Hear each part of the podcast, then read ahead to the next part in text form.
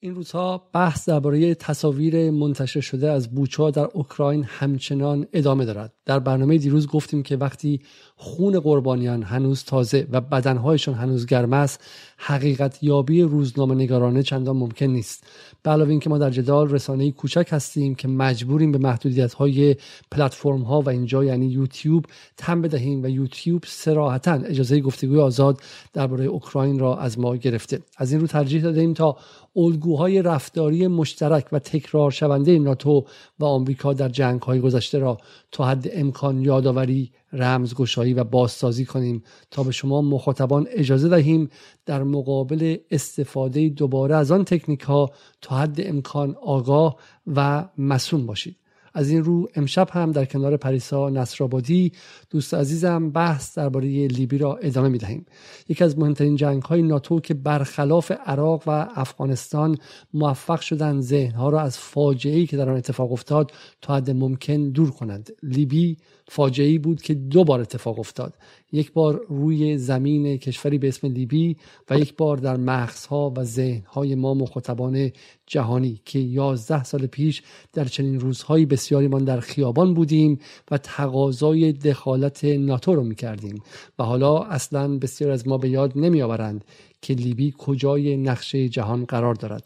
امشب با فراموشی مهندسی شده ناتو درباره لیبی جدال می‌کنیم. تا نگذاریم جنگ شناختی ناتو حافظه های ما را به اسلحه علیه خودمان تبدیل کند. سلام. به جدال امشب سهشنبه 16 فروردین 1401 خوش آمدید.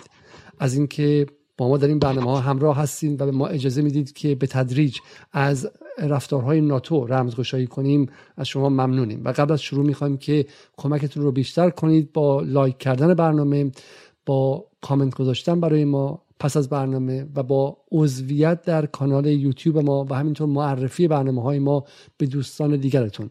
برنامه های جدال بدون کمکی از هیچ ارگان و نهاد داخلی و خارجی و حتی بدون پذیرفتن آگهی از حتی نهادهای معتبر و قابل احترام مثل انتشارات ها و کتاب فروشی ها کار خودش رو اداره می‌کنه و فقط و فقط روی کمک شما شهروندان تکیه کرده. حدود 156 نفر در حال حاضر عضو patron.com خط مایل جدال هستن که به ما اجازه میدن ماهانه با حدود 1400 پوند برنامه رو اداره کنیم و در داخل کشور هم حدود 10 میلیون تومان در ماه برای ما ارسال میشه و همینطور بعضی از شما در پیپل به ما کمک می‌کنید. اینکه ما بتونیم برنامه ها رو گسترده کنیم اینکه بتونیم بیشتر از یک نفر خودش رو تمام وقت به جدال در واقع معطوف و در اونجا خودش رو به کار بگذاره و اینکه ما بتونیم جایی مقدار بزرگتری بگیریم و لوازم بهتری بگیریم مربوط به اینه که به ما کمک کنید و اجازه بدین که برنامه ها رو اداره کنیم. فراموش نکنید که ما داریم با ایران اینترنشنالی رقابت می‌کنیم که سالی حداقل 50 میلیون دلار بودجه از سعودی داره. با بی بی سی که فقط 25 میلیون دلار بودجه خودشه و روی یک بنیان و زیرساخت حداقل سال 6 میلیارد دلاری نشسته و همینطور هم با رسانه های دیگر در داخل و خارج. ما فقط به شما تکیه داریم و به این افتخار می‌کنیم که اولین رسانه مشترک محور فارسی زبان هستیم. این شما و این برنامه امشب سهشنبه 16 فروردین.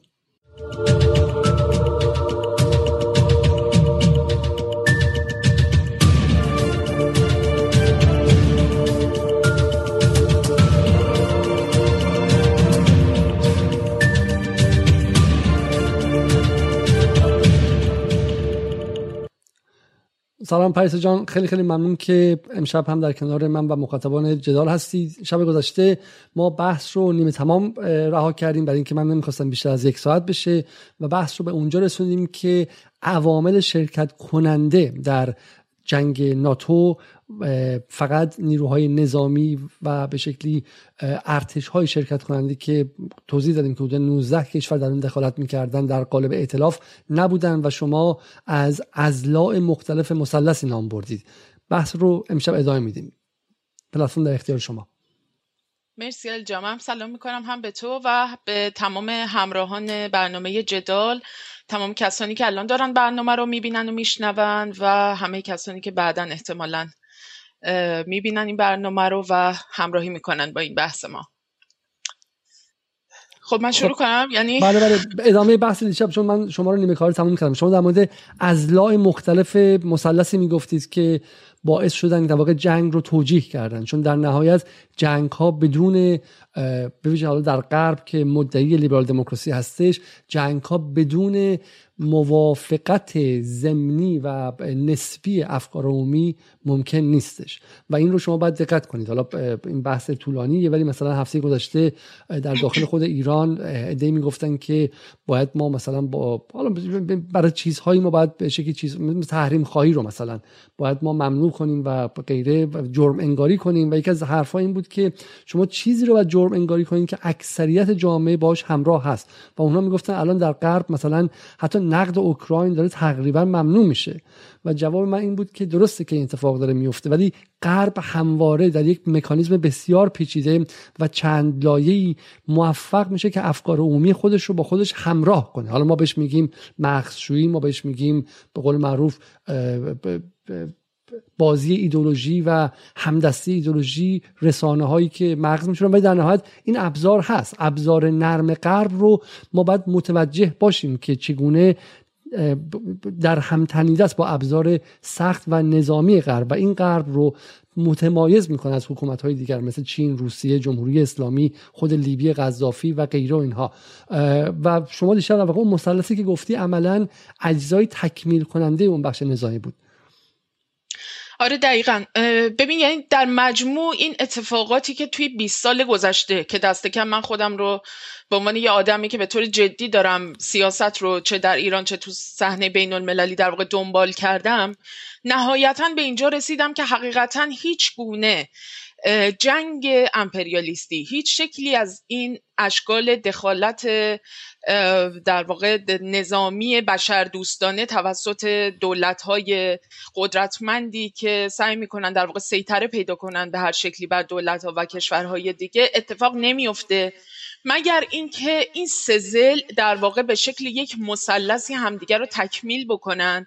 و زمینه های وقوع این این شکل از فجایع رو در واقع فراهم بکنن. ما دیشب در واقع در مورد لیبی این که اصلا چه کشوری بوده چه ویژگی هایی داشته صحبت کردیم.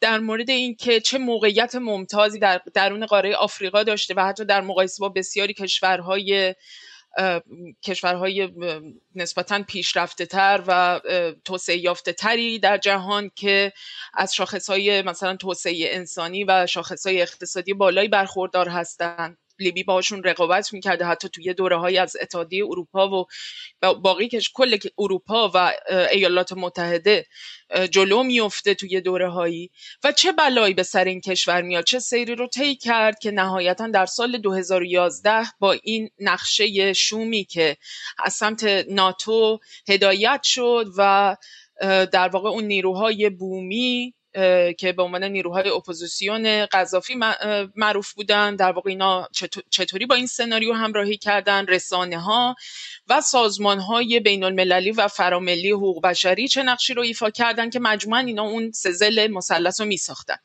منتها ما دیشب نرسیدیم که اون یکی دو تا مفهوم خیلی مهم رو که به نظرم کلیدی بود و به خصوص تو مورد لیبی خیلی خوب خودشون رو نشون دادن این دو مفهوم اساسی. این دوتا رو نرسیدیم زیاد باز بکنیم. به نظرم می‌رسه که قبل از اینکه بپردازیم به اون مثلثه و اون سزل و بخوایم برجسته بکنیم و وارد جزئیاتش بشیم شاید بد نباشه که یه گریزی بزنیم به اینکه اساسا این مفهوم دخالت بشر دوستانه چیه؟ این ترکیب که اینقدر به نظر ساده از ترکیب مثلا چند تا کلمه ای درست شده که به نظر می‌رسه که خیلی منطقیه. بله دیگه باید به هر حال یه سری اقداماتی بشر دوستانه برای جلوگیری از خون و خونریزی و وقوع یه سری فجایع اتفاق بیفته در جهان.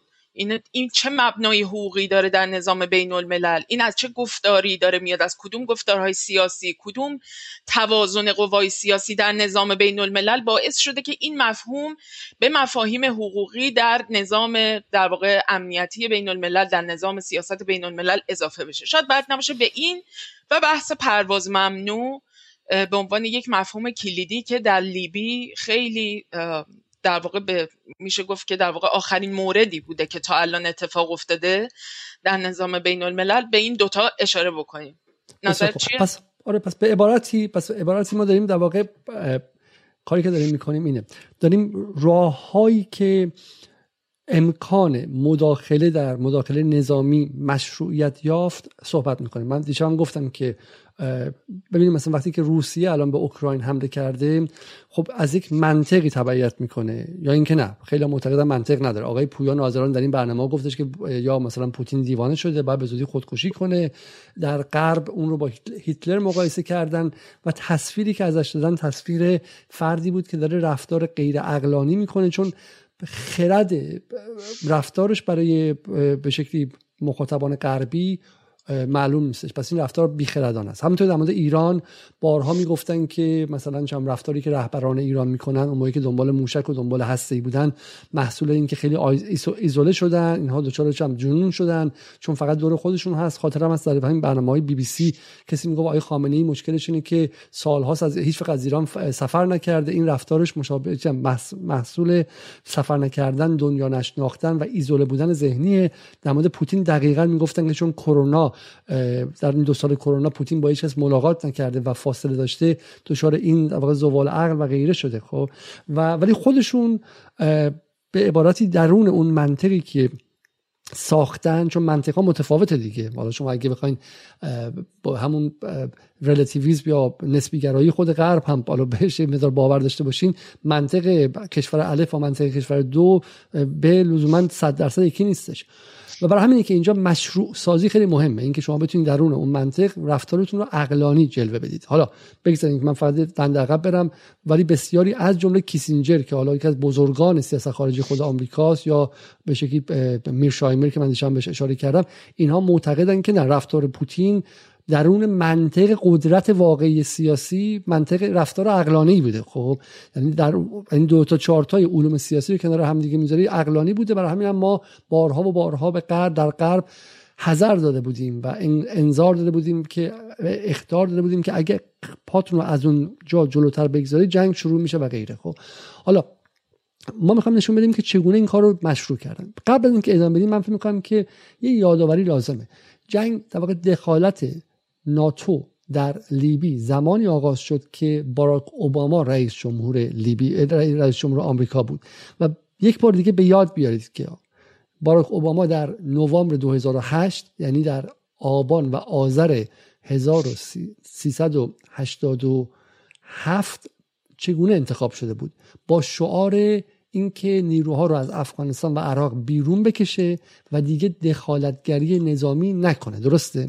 برای همین کار پیچیده ای بود که بخوان دوباره بیان در حالی که وعده داده بودن که ما دیگه جنگ نمی کنیم دوباره این جنگ رو از اول توجیه کنه حالا من می‌خوام یکی از فیلم های اوباما رو برای شما نشون بدم اونجا که چگونه اتفاق مشروع شد. خب و اینجاست که حالا تو این سیستم اون مکانیزم و سازوکار مشروع کردن امریه که حداقل بعد از تجربه عراق و افغانستان دیگه مشروع نبوده که ما نیازمند همه اجزای قدرت نرم غرب هستیم. که حالا اونها رو پریسا امشب برای ما توضیح میده می‌خوای پریسا جان یه مقدار تکی فیلم اوباما رو اول ببینیم آره آره حتما The United States and the world faced a choice.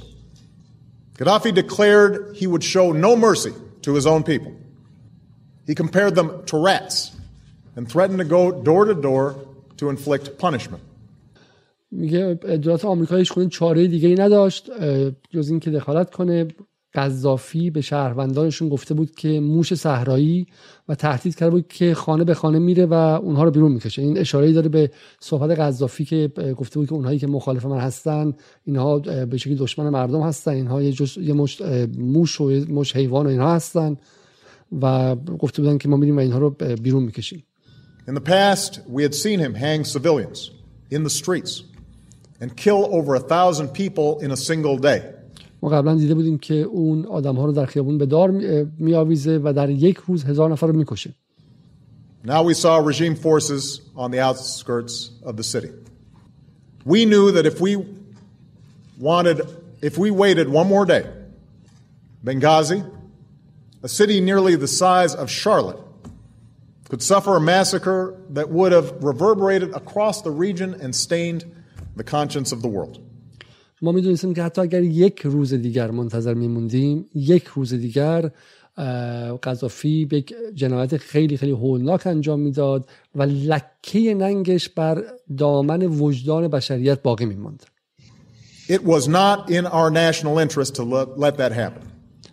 این در منافع ملی ما نبود که بگذاریم چنین جنایتی اتفاق بیفته. خب شما امروز خیلی برنامه مال شماست خانم نصر وادی پلتفرم در اختیار شماست. شما امروز خیلی نه من فکر می‌کنم اینترنت هم ضعیف صدای شما رو با تاخیر میشنوم. چون همین الان برام قطع شد. ببخشید. آه خواهش می‌کنم. خب بریم سراغ بریم سراغ اون ازلا ازلایی که مشروع کننده مشروع کننده این کار اوباما بودن. چگونه اوبامایی که قرار بود چگونه اوبامایی که گفته بود من نمی من دیگه نمی‌گذارم آمریکا وارد جنگ شه درست دو سال و شیش ماه بعدش می‌تونه بیاد چنین حرفایی بزنه و بگه ما اگه الان دخالت نکنیم لکه ننگش بر دامن وجدان بشریت خواهد ماند. دقیقا ببینید یک پایه در واقع ایدئولوژیک و پایه نظری اون چیزی که به عنوان دخالت بشر دوستانه در نظام بین الملل در حقوق بین الملل وارد در واقع گفتارهای ما شده از حدودا از دهه 90 به بعد از دقیقا از زمان فروپاشی اتحاد جماهیر شوروی از زمان پایان گرفتن جهان دو قطبی و تک قطبی شدن نظم بین الملل در واقع این ترکیب دخالت بشر دوستانه وارد گفتارهای بین المللی شده. بنابراین یک واژه جدیده ریشش هم در واقع برمیگرده کاملا یعنی عقبش و اون بنیان ایدئولوژیک و نظریش کاملا در دستگاه حقوق بشری می گنجه و نکته مهم اینه که حقوق بشر به خصوص در این دوره که جهان تک قطبی شد یعنی در سی سال گذشته عملا تبدیل شده به یک کیش و به یک صنعتی که کاملا سوخت و ساز بسیاری از این جنگ ها و دخالتگری هایی که حالا به شکل نظامی و غیر نظامی داره رخ میده در جهان. رژیم تحریم های بین المللی کودتاها و تغییرات رژیمی که داره در بسیاری از کشورها اتفاق میفته اینها در واقع داره به پشتوانه این دستگاه و نظام ایدولوژیک حقوق بشر صورت می‌گیره. بنابراین این دخالت بشر دوستانه هم داره اعتبار خودش رو به یک معنی از این دستگاه ایدولوژیک حقوق بشری می‌گیره. ببینید تا قبل از اینکه در واقع جهان تک قطبی بشه ما در واقع در نظام بین الملل مبنا بر این بوده که دو, دو تا اصل مهم بوده. یکی اصل عدم توسل به زور و دیگری اصل در واقع به رسمیت شناختن تمامیت سرزمینی و استقلال سیاسی باقی کشورها. اما بر این دو اصل در واقع دو در دو حالت بوده که در واقع استثناهایی این نظام بین الملل قائل می شده یک حالتش این بوده که مثلا یک کشوری به نوعی در واقع تحت حمله قرار می‌گیره یا به هر حال به یک شکلی مورد حد که سرزمینی قرار می‌گیره از, جانب نیروهای مسلح یا دولتهای دیگه. در این شرایط در واقع این دولت می‌تونه از دولتهای دیگه کمک بگیره درخواست کمک بکنه که به شکل فردی یا جمعی علیه مثلا این در واقع بیستن در مقابل این تهدیدی که صورت گرفته. یک حالت دوم هم این بود که در واقع این مسئولیت به شورای امنیت اعاده داده شده بود که برای حفظ صلح و امنیت بین الملل تو شرایطی که داره می‌بینه مثلا یک ظلم ستم آشکاری مثلا داره روا داشته میشه مثلا یک نیروی مسلحی اومده داره در یک کشور تکه به یک مجموعی از جنایات میشه و داره یک امنیت بین المللی رو به یک شکلی نقض می‌کنه. نظام بین الملل در واقع این اختیار رو به شورای امنیت داده که تصمیم بگیره راجع به اون موضوع که آیا در واقع برای سیانت از این نظم بین المللی بره به یاری اون دولت؟ و مثلا دفاع بکنه از اون کشور از اون دولت و امنیت رو برقرار بکنه یا نه. که خب همونجوری که حتما دیگه راجبش هم زیاد خودمون هم صحبت کردیم و همه می‌دونن به هر حال حتی در این نظام بین الملل در این جهان تک قطبی در واقع حتی این دولت های قدرتمند به طور مشخص هم ایالات متحده و بلوک ناتو هرگز در واقع این استثنای دوم رو رعایت نکردن. یعنی در بسیار موارد متعددی پیش اومد در پیش اومده در سی سال گذشته که ایالات متحده به تنهایی و با یه اطلافی که درست کرده یا اینکه در واقع با همراهی در واقع در کلیت بلوک ناتو اومده و دخالت هایی رو انجام داده. یک نمونهش که خود جنگ یوگسلاویه که حتی از جانب دبیر کل سازمان ملل هم مورد انتقاد قرار گرفتن که چرا مثلا اول این برای بمباران یوگسلاوی اینها اول به شورای امنیت احاله ندادن و خودشون ناتو در واقع به شکل خودخوانده و با رأسا با اراده مثلا مستقیم خودش اقدام کرده خودسرانه. و اومدن اقدام کردن. مورد دومم که مثلا حمله عراق بود. حمله به عراق در سال 2003 بود که شورای امنیت رد کرد این قضیه رو ولی کن ایالات متحده اصرار به این قضیه داشت و یک بلوکی در واقع یک ائتلافی تشکیل داد با انگلستان و باقی مثلا کشورهای آنگلو ساکسون که حمله کردن به عراق. با در واقع بر مبنای همون پرچم دروغین. خب و اومدیم رسیدیم به بحث لیبی درسته؟ و حالا در واقع می‌خوایم چی, بله. چی می‌خواستیم بگین؟ از بحث دخالت بشر دوستانه به کجا می‌خواستیم برسیم؟ خواستم بگم که در واقع دخالت بشر دوستانه اون استثنای سومیه که در نظام حقوقی بین الملل قائل شدن برای شرایط ویژه. یعنی اینکه در واقع این رو هم از همون زمان یوگسلاوی شروع شد. یعنی اینکه شورای امنیت رو گذاشتن کنار و در واقع به نوعی کسب اجازه نکردن برای اینکه ورود کنن تو این موضوع. از شورای امنیت رو اومدن با این بحث مداخله بشردوستانه توجیه کردن در نظام بین الملل بنابراین این اینجا ضرب شد. در زمان حمله به یوگسلاوی و بعدش هم که دیگه با عراق و افغانستان و اینها ولی کن این قضیه به حال به اشکال مختلفی ادامه پیدا کرد. اما این مداخله بشردوستانه اوجش دیگه در لیبی بود. که کاملا بر مبنای همون پرچم های دروغینی که صحبتش شد و رسانه ها و سازمان های بین المللی حقوق بشری و نیروهای اپوزیسیون و در واقع نیروهای بومی که همراهی کردن با بلوک ناتو نهایتا اومدن با به بهانه این که در این شرایط نیاز هست که در لیبی مداخله بشردوستانه صورت بگیره. و باید برای نجات جان عده زیادی از آدم ها نیازه که در واقع دولت های دیگه وارد بشن اومدن درخواست منطقه پرواز ممنوع کردن. خب حالا به اینجا می‌رسیم. یه مقدار بذار به نظر من یه مقدار سرعت رو آرامتر کنیم. مخاطب رو هم همراه کنیم خب و از اول شروع کنیم. ببین من به نظر این مثلثی که خودتو پیشنهاد کردی خیلی خیلی جای خوبیه برای شروع خب. که بدونیم که ما از کجا داریم میاد پس واقع بحث اینه که شما می‌خواید در جایی وارد شید. شما می‌خواید به جایی حمله کنید. خب همون توضیح دادم. شما به یوگسلاوی حمله کردی تقریبا موفقیت آمیز بوده. سال 1997 بوده. روسیه ضعیف بوده. چین جرأت مقابله با شما رو نداشته و آمریکا به شکلی اون شیر بلا منازعی بوده که هر کاری می‌خواسته می‌کرده. اگه به سازمان ملل می‌رفته سازمان ملل همچنان همچنان تهمانده نظم باقی مانده از 1945 به بعد. این جنگ جهانی دوم بوده اونجا. شورا روس روسیه با اینکه ضعیف بوده و در هم شکسته بوده ولی هنوز حق وتو داشته. چین با اینکه هنوز بالا نیامده بوده حق وتو داشته. با همین سعی می‌کنی عملا نظم موازی باش به وجود بیاری. ناتو کاری که می‌خواد رو در این نظم موازی انجام میده و ولی خب این نظم موازی نیازمند توجیه کردنه. چه می‌کنی؟ میای میگی که در بوسنی اگر ما همین الان وارد نشیم کشتاری انجام خواهد شد که وحشتناکه. تلویزیون مرتب از مرگ مسلمان ها در بوسنی میاد میگه. تصاویری پخش میشه که شما رو به اون لحظه میرسونه که اگه امروز دخالت نکنیم امروز دخالت نکنیم دیگه کار تمومه و, و ما مسئول مرگ میلیون ها نفر هستیم صدها هزار نفر هستیم. ببین جمله ای که اوباما داره میگه یه بار دیگه بهش خب. این جمله که اوباما در اینجا داره میگه میگه ما اگر یک روز دیگر یعنی 24 ساعت دیگه صبر می‌کردیم اوضاع تمام افتاده بود خراب شده بود و بعد کار به یک نسل کشی می‌رسید که بعد لکی ننگش هم بر دامن ما میموند. یعنی اوباما از منظر وجدان جهانی حرف می‌زنه. تصویری که باید فکر کنید اینه که شما در این تو خیابون میرید یک آدمی فریاد می‌زنه که داخل خونه من داره آدما رو می‌کشن. اگه همین الان وارد نشید اگه همین الان نیاد و به شکلی مثلا چه دخالت کنید اینجا باعث مرگ آدم ها آدم ها میمیرن بچه میمیره اینجا؟ و شما شما مقصری که نیومدید. درسته؟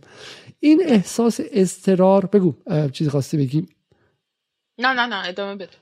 این با این روش با این مکانیزم با این سازوکار احساس اضطرار خیلی زیادی رو ایجاد می‌کنن ما در روانشناسی به این میگیم ایجاد هیستریای جمعی یا ایجاد وضعیت آره دیگه هیستریک دیگه همه رو هیستریک می‌کنن و در هیستریای جمعی خیلی چیزها توجیه پذیره در علوم سیاسی بهش میگن state of emergency یا وضعیت اضطراری. در وضعیت اضطراری هم که شما ایجاد می‌کنی دیگه همه چی مجازه. خب اگه الان شما تو این خونتون یه خورده روسیتون عقب تو ایران ممکن شما رو بگیرن. خب توی انگلیس شما مثلا اگه جایی که نوشته سیگار کشیدن ممنوع سیگار بکشی ممکنه چه می‌دونم پلیس بیاد جریمت کنه و غیره. ولی وقتی که خونه آتیش می‌گیره وضعیت اضطراریه وقتی که مثلا عملیات تروریستی شده دیگه کسی به روسری و به سیگار کشیدن و به چه می‌دونم رعایت قانون و رد شدن از چرا قرمز نمی‌تونه کار داشته باشه. نمی‌تونه کار کار داشته باشه شما از چرا کت فلانی رو پوشیدی. دیگه اونجا دیگه وضعیت استراریه در وضعیت استراری قانون تعلیق میشه به صورت موقت. و تمام هنر غرب در ایجاد وضعیت استراری در این 20 چند سال گذشته به واسطه این لحظاتی که میگم با رسانه و اینها به وجود اومده از یک جنوساید یعنی نسل کشی از یک جنایت علیه بشریت. این جملاتی که شما میشنوید این کلماتی که میشنوید جنایت علیه بشریت نسل کشی فاجعه جهانی و غیره. و بعد هم میشنوید که اگر مداخله بشر دوستانه به نفع بشر نشه این جملاتی که اینقدر در این سالها آمریکا و همدستانش استفاده کردن که بعد ما رو مشکوک کنه. برای ما در واقع داریم سعی می‌کنیم که جملاتی که بعد چیزی رو در سر شما تریگر کنه در سر شما حواستون یه جمع کنه. کسی گفت دخالت بشر دوستانه احساس نکنین که ای وای دلتون بسوزه. یه دفعه چشاتون باز شه. اگر در تصویری در تلویزیون دیدید که جای احساس شما وجدان شما اون چیزی که اوباما میگه وجدان بشری یه دفعه منقلب شد یک دفعه فعال شد و گفتین که نه دیگه این غیر قابل تصوره این دیگه از نظر بشری من چه انسانی هستم که ببینم بچه رو اینجوری کشتن؟ همون لحظه وایسید بدونید که ممکنه که این وجدان شما مهندسی شده باشه برای مطامع خاصی. خب حالا وقتی که شما اومدی و این کار رو انجام دادی یعنی وقتی اومدی که احساسات رو به اون لحظه هیستریک شدن جمعی رسوندی موفق شدی که به قول معروف اعلام وضعیت استرالی کنی چه چیزی پشت سرش باید بیاد؟ حالا اونجاست که پریسا داره از منطقه پرواز ممنوع حرف می‌زنه. منطقه پرواز ممنوع چیه پریسا جان؟ و از چه زمانی وارد ادبیات سیاسی شد؟ ببینید منطقه پرواز ممنوع هم به نوعی میشه گفت یکی از ابزارهایی که خود همین دخالت بشر دوستانه از زمانی که وارد در واقع فضای گفتمان بین المللی شده این پرواز ممنوع هم به یک نوعی همراهش اومده. چون در دورانی که جهان دو قطبی بود عملا اون شکل از رقابتی که به ویژه تسلیحاتی نظامی بود بین دو بلوک شرق و غرب عملا این امکان رو نمی‌داد که بخوان یک طرف بخواد در واقع منطقه پرواز ممنوع در مورد یک محدوده مورد مناقشه اعمال بکنه و طرف مقابل هم سکوت بکنه. و در واقع این منطقه پرواز ممنوع هم به خصوص توی اون دوره طبعا از جانب برحال طرف مقابل به شدت باش برخورد می‌شد و ممکن بود اصلا به به نوعی به دامنه دارتر شدن جنگ هم بی انجامه اتفاقی که همین الان داره در اوکراین میفته و شاید برای خیلی ها سوال باشه که چرا ناتو منطقه پرواز ممنوع در اوکراین در واقع اعلام نمی‌کنه. دلیلش دقیقا همینه. این در واقع خودش نشون میده که جهان تک قطبی پایان گرفته به یک معنی و این نشون میده که در واقع به, به اجرایی شدن پرواز ممنوع الان در اوکراین در واقع به یک فاجعه بسیار مهیبتر از اون چیزی که همین الان این جنگی که در جریان خواهد انجامید. از اوکراین بگذریم. ببینید پرواز ممنوع به این معنیه که در یک قلمرو منطقه میان و در واقع اون نیرویی که اتوریته داره اون نیرویی که به نوعی میاد امنیت و حریم اون منطقه رو این امکان رو داره که بتونه حفظ بکنه. به نوعی میاد خلع سلاح هوایی تو آسمان اون منطقه رو اعلام می‌کنه و میگه که در واقع هواپیماهای جنگی به هیچ عنوان حق ندارن که تو این منطقه به پرواز در بیان. این یعنی چی؟ یعنی که وقتی که ناتو در لیبی منطقه پرواز ممنوع اعلام می‌کنه این به این معنیه که اگر که از جانب دولت مستقر لیبی که در واقع طرف اصلی این مناقشه و این جنگ بوده در اون برهه و احیانا متحدانش اگر کسی می‌خواست که دخالت بکنه که دخالتی هم البته نکرد. اینها در واقع اگر که هواپیمایی از سمت دولت لیبی به پرواز در بیاد تو اون منطقه که پرواز من ممنوع اعلام شده اونجاست که دیگه در واقع برای حفظ اون صلح بین المللی و که در واقع به نوعی میشه گفت عامل برقرار کنندش هم در اینجا ناتو فرض گرفته شده به طرز مزهکی که تهاجمی ترین و در واقع به نوعی میشه گفت تبهکارترین نیرویی بوده که در سی سال گذشته در اقصا نقاط جهان آتیش بپا کرده که به عنوان نیرویی که برای برقراری صلح مثلا اومده در لیبی. این در واقع این اختیار رو داره که به موجب فصل هفتم منشور سازمان ملل متحد ماده چهل و دو در این حریم دخالت بکنه و در واقع اون دولت رو به نوعی ساقطش بکنه دیگه. یعنی بیاد بریزه بمب و بریزه و اگر که اینها تسلیم نشن به هر حال این جنگ رو تا جایی که میسر هستش ادامه بده و به نوعی به تغییر رژیم در اون کشور بیانجامه. اتفاقی که در لیبی در کمتر از یک ماه افتاد. یعنی تقریبا از حدود مثلا 15 فوریه اولین تظاهرات اعتراضی در لیبی به راه افتاد که حالا می‌پردازیم که نیروهای اپوزیسیون چه نیروهایی بودن اون نیروهایی که در واقع به نوعی میشه گفت رانه و محرک شروع این اعتراضات و تظاهرات بودن در لیبی. و در کمتر از چند هفته توسط یکی از کسانی که خودش به حال وزیر دادگستری بوده در دولت قذافی و اینها و به سرعت خودش رو در واقع استعفا میده و به صف اپوزیسیون میپیونده در واقع درخواست داده میشه که از, از ناتو درخواست می‌کنن از دولت سازمان ملل و در واقع دولت های غربی تقاضا می‌کنن که پرواز ممنوع اعلام بشه. و حالا می‌پردازیم به این قضیه که در واقع چه نیروهای دیگری چه کسانی در واقع تو این قضیه نقش بازی می‌کنن برای اینکه این اتفاق بیفته. خب پس ما پرواز ممنوع هم توضیحش رو دادیم چون دیشب نرسیده بودیم راجع به این مفهوم توضیح بدیم و با توجه به اینکه ظاهرا ترکیب ساده ای به نظر می‌رسه خیلی فکر می‌کنن که واقعا اتفاقیه که میفته برای اینکه از وقوع جنگ ها و فجایع جلوگیری بشه. در حالی که نهایتا اون چیزی که اتفاق می افتاده در پی اعلام منطقه پرواز ممنوع اتفاقی که در یوگسلاوی افتاد اتفاقی که در عراق افتاد اتفاقی که در لیبی افتاد نهایتا به کشته شدن تعداد هزاران نفر تعداد بسیار زیادی از غیر نظامیان می انجامه چنان که این اتفاق افتاده. و عملا به هیچ عنوان به معنی این نیست که جنگی پایان می‌گیره. دقیقا به این معنیه که جنگ به نفع اون بلوک قاهری که اینجا ناتو هست و اونه که اعلام می‌کنه پرواز ممنوع جنگ به نفع اونها در واقع به نوعی میشه گفت ادامه پیدا می‌کنه و بازی به دست اینا میفته این یعنی پرواز ممنوع. من حالا یه چیزی انتخاب کردم برای شما خب بالا اینجا بتونم نشون بدم بهتون.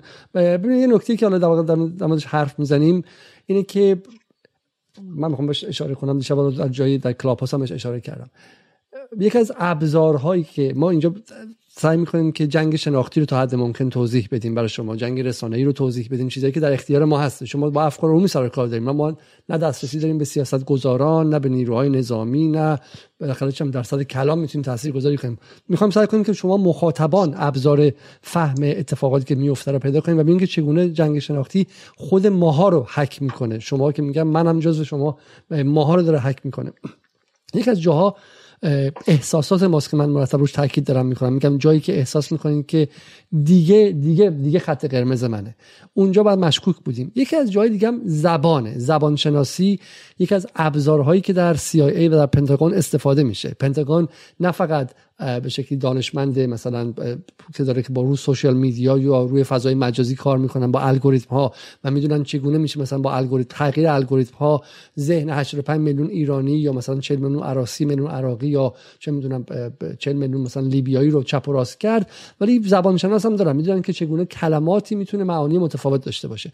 برای مثال بعد از جنگ علیه ترور که در واقع شروع اسم اسم همین جنگ های خاورمیانه ای بودش جنگ های آمریکا در غرب آسیا بهش جنگ علیه ترور می‌دونیم که با اعلام وضعیت اضطراری این که مرتب هر روز عکس کسایی که از 11 سپتامبر از اون طبقه بالا میافتادن پایین رو در ذهن مخاطبان به ویژه غربی حک کردن که نشون بدن که دیگه نه این غیر قابل بخششه و ما باید کاری بکنیم تورچر یا شکنجه برای اولین بار در عصر مدرن لیبرال آزاد شد. این قبل از اون حداقل در روی کاغذ شکنجه انجام نمی‌دادن. ممکن سیاه اینجا یکی یا اونجا رو شکنجه می‌کرد. ولی یواشکی این کار می‌کرد. یا اینکه به قول خودشون به دولت های دیگه برون سپاری می‌کردن. اگه CIA می‌خواست کسی رو شکنجه کنه از دولت اردن از دولت مصر از دولت های طرفدارش در منطقه می‌خواست که شکنجه انجام بده و بازجویی رو انجام بده. و چیکار کردن؟ اسم شکنجه رو عوض کردن. به جای اینکه از کلمه torture که شکنجه میشه در انگلیسی استفاده کنن از کلمه enhanced interrogation technique استفاده کردن. تکنیک بازجویی گسترده شده. یعنی کسی رو که میبستن و مثلا waterboarding می‌کردن رو دماغش آب میریختن و بهش احساس مرگ می‌دادن که یکی از بدترین شکنجه های ثبت شده در در جهانه یعنی از شکنجه بدنی که مثلا دست شما رو قطع کنن اینها خیلی میگن بدتره. چون دقیقا تجربه مطلق مرگ رو در ذهن تدایی می‌کنه. اسم این دیگه شکنجه نبود. اسم این بود بازجویی گسترده شده. حالا چیزی که پریسا میگم همینه اینکه خود در ساخت زبانی کلمه دخالت بشر دوستانه خودش یک جور حک کردن شناختیه درسته؟ و و بعد جایی که ما باید شروع کنیم به واقع به فکر کردن و به مشکوک شدن همین خود ساخت این کلمه است دخالت بشر دوستانه دومین ساختی که ما داریم اینجا منطقه پرواز ممنوعه. یعنی این دقیقا به ذهن افراد به ویژه افرادی که با علوم نظامی آشنا نیستن با مسائل جنگی آشنا نیستن میگه خب چه اشکال داره؟ قذافی می‌خواد با هواپیما با هلیکوپتر بیاد مردم بیگناه رو بمباران کنه فقط به این جرم که دارن شعار میدن مرگ بر قذافی مرگ بر قذافی. اون از بالا منطقه پرواز ممنوع گذاشته نمی‌ذاره قذافی پرواز کنه. در حالی که اصلا منطقه پرواز ممنوع این نیست. منطقه پرواز ممنوع اینه که کشوری من لیبیم من دفعه آسمون دیگه مال من نیستش. یعنی اشغال آسمانی. ما اشغال سرزمینی داریم و اشغال آسمانی داریم. یعنی اشغال آسمانی یک کشور. لیبی دیگه حق نداره توی هواپیماش بالا سرش پرواز کنه. پس کی حق داره؟ ناتو حق داره. و ناتو هم این کارو می‌کنه. ده هزار سورتی پرواز انجام میده در لیبی و صدها تن صدها ده ها هزار تن بمب بر سر لیبی میریزه. طوری که در اواخر در اواسط اکتبر 2011 یعنی نه ماه بعد از پایان این قضیه تقریبا چیزی از زیرساخت های لیبی به ویژه اون شبکی با ارزش آبی زیرزمینیش که جواهر آفریقا محسوب می‌شد نمیمونه. اون کشور از یک کشور درجه یک آفریقایی به از فقیرترین کشورهای آفریقایی تغییر منزلت میده. خب برای همین خود ساخت زبانی منطقه پرواز ممنوع رو باید عوض کنیم. خب و بهش بگیم اشغال سرزمینی. این یه نکته است. چیزی می‌خوای اضافه کنی پریسا جان؟ اضافه کن. آره نه خیلی درسته. به خاطر اینکه کاملا این زبان به دلیل اینکه ما خیلی به شکل شهودی و بیواسطه ای از این کلمات استفاده می‌کنیم و به نوعی این کلمات انقدر برای ما آشنا هستن. در گوش ما در چنین مواردی در واقع اینا کاملا رو همین این آشنایی سرمایه گذاری می‌کنن. کاری که ما باید انجام بدیم برای اینکه نشون بدیم که این جنگ با ابزار زبان در رسانه ها در این گزارش ها چجوری داره انجام میشه اینه که ما باید آشنایی زدایی بکنیم. ما باید در واقع بیایم بگیم که این ترکیب های ساده دارن به شکل یک سری اسلحه هایی رو به ما رو به خود ما رو به مغز ما داره به شقیقه های ما شلیک می‌کنه. وقتی که مثلا یک رسانه یک رسانه جریان اصلی داره مثلا مدام در مورد ضرورت مداخله بشر دوستانه در فلان کشور صحبت می‌کنه؟ که این همه سال در مورد سوریه صحبت کردن اما توازن نیروهای سیاسی که به حال در مورد سوریه داشتن در واقع دخالت داشتن توی اون محدوده عملا این اجازه رو بهشون نداد به بلوک ناتو این اجازه رو نداد که بیان. منطقه پرواز ممنوع اعلام بکنن. خیلی هم تلاش کردن بابتش. بارها در چندین مورد که حملات شیمیایی نسبت دادن به دولت اسد و هر بار در واقع گزارشاش اومد بیرون که هیچ گونه شواهدی بعدها البته اعلام کردن که شواهدی براش پیدا نشده از جانب برخی از حتی سازمان حقوق بشری مرتبط با خودشون. اما تمام تلاششون رو تو برهای مختلف کردن که این کار رو انجام بدن ولی کن این اتفاق نیفتاد خوشبختانه. و در اوکراین هم حالا به حال دارن بیشتر البته یک شکلی از بازی روانی با مجموعی از مخاطبان و افکار بین عمومی بین المللی چون به طور واقعی این توازن قوای بین المللی به قدری تغییر کرده که امکانش میسر نیست. آره همین. حالا می‌خواستی اینو نشون بدی نشون بده آره که بعد بریم سراغ اون مثلث. آره. یکی از مخاطبان ببین دقیقاً میگم میگه که علی روحانی میگه سرکار خانم منطقه پرواز ممنوع منطقه جغرافیایی با دامنه های از مدارها و مختصات که در اون زمان نباید هیچ هواپیمایی از اون منطقه بدون هماهنگی عبور کنه. خب. بله درست میگید. مسئله ما هم دقیقا همینه که اون هماهنگی رو چه کدوم نیروی اتوریته در واقع ایجاد اون هماهنگی رو بر عهده داره دیگه. تمام صحبت ما هم همینه که در لیبی چنین کاری کردن. اون هماهنگی بر عهده ناتو بود و در واقع اگر که از سمت دولت لیبی هر گونه هواپیمایی بر فراز اون محدوده به پرواز در می اومد این به معنی این بود که در واقع جنگ به یک شکل تمام ایاری در واقع صورت خواهد گرفت و شروع خواهد شد. و این اتفاق افتاد عملا. این ناشناس حرف درست می‌زنه. میگه که منطقه پرواز ممنوع همون حکومت نظامی در محدوده هوایی است. یعنی دقیقا, پلیس پلیس جهانی که آقای آمریکاست پلیس جهانی میاد روی جغرافیا میگه زمین فعلا شما هنوز باشید من زمین رو نمی‌تونم وارد شم. هوا دیگه مال شما نیستش. این برای اینکه بفهمیم چقدر وحشتناکه بعد از داستان شلیک موشک به هواپیمای ایرانی اوکراینی در پس از به شکلی داستان عین الاسد عدهای از ایرانیان اپوزیسیون خواهان منطقه پرواز ممنوع بر فراز ایران شدن خب توضیح بدیم یعنی چی اینجا؟ شما فقط برای اینکه بفهمید. یعنی دیگه بالا سر ایران ایران حق نداره هواپیما بلند کنه. خب یعنی یک دفعه آسمان ایران از دست ایران خارج میشه.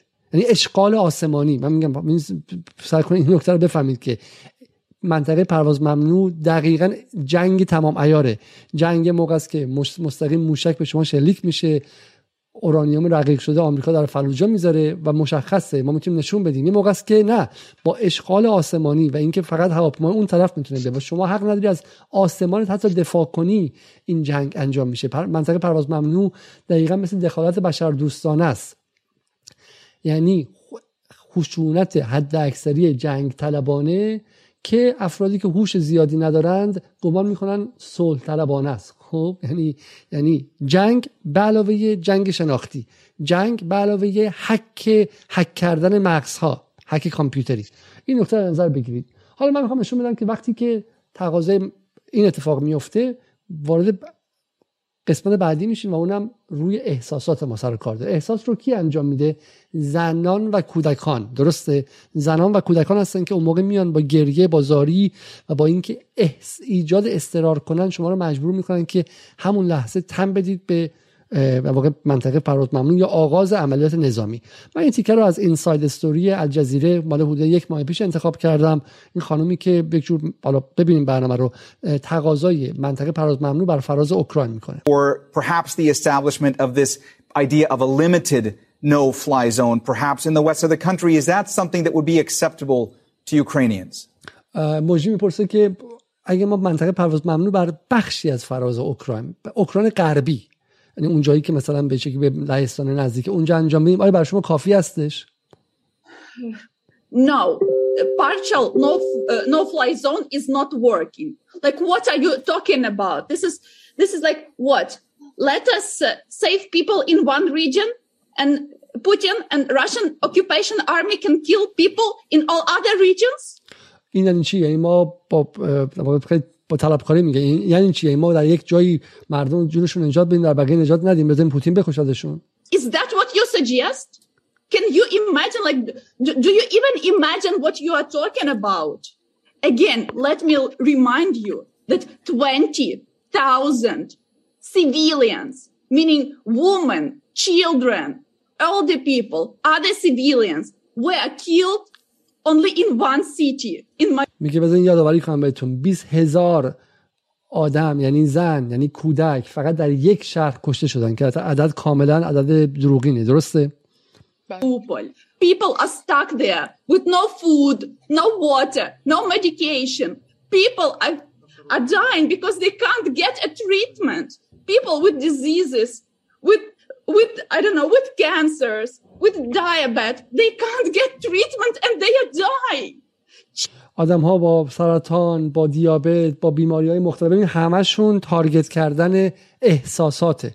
تمامشون تارگت کردن احساساته. یعنی دقیقا شما اگر یک انسانی باشید با وجدان سالم پای این بنشین. با وجدان سالم اما بدون اطلاعات سیاسی.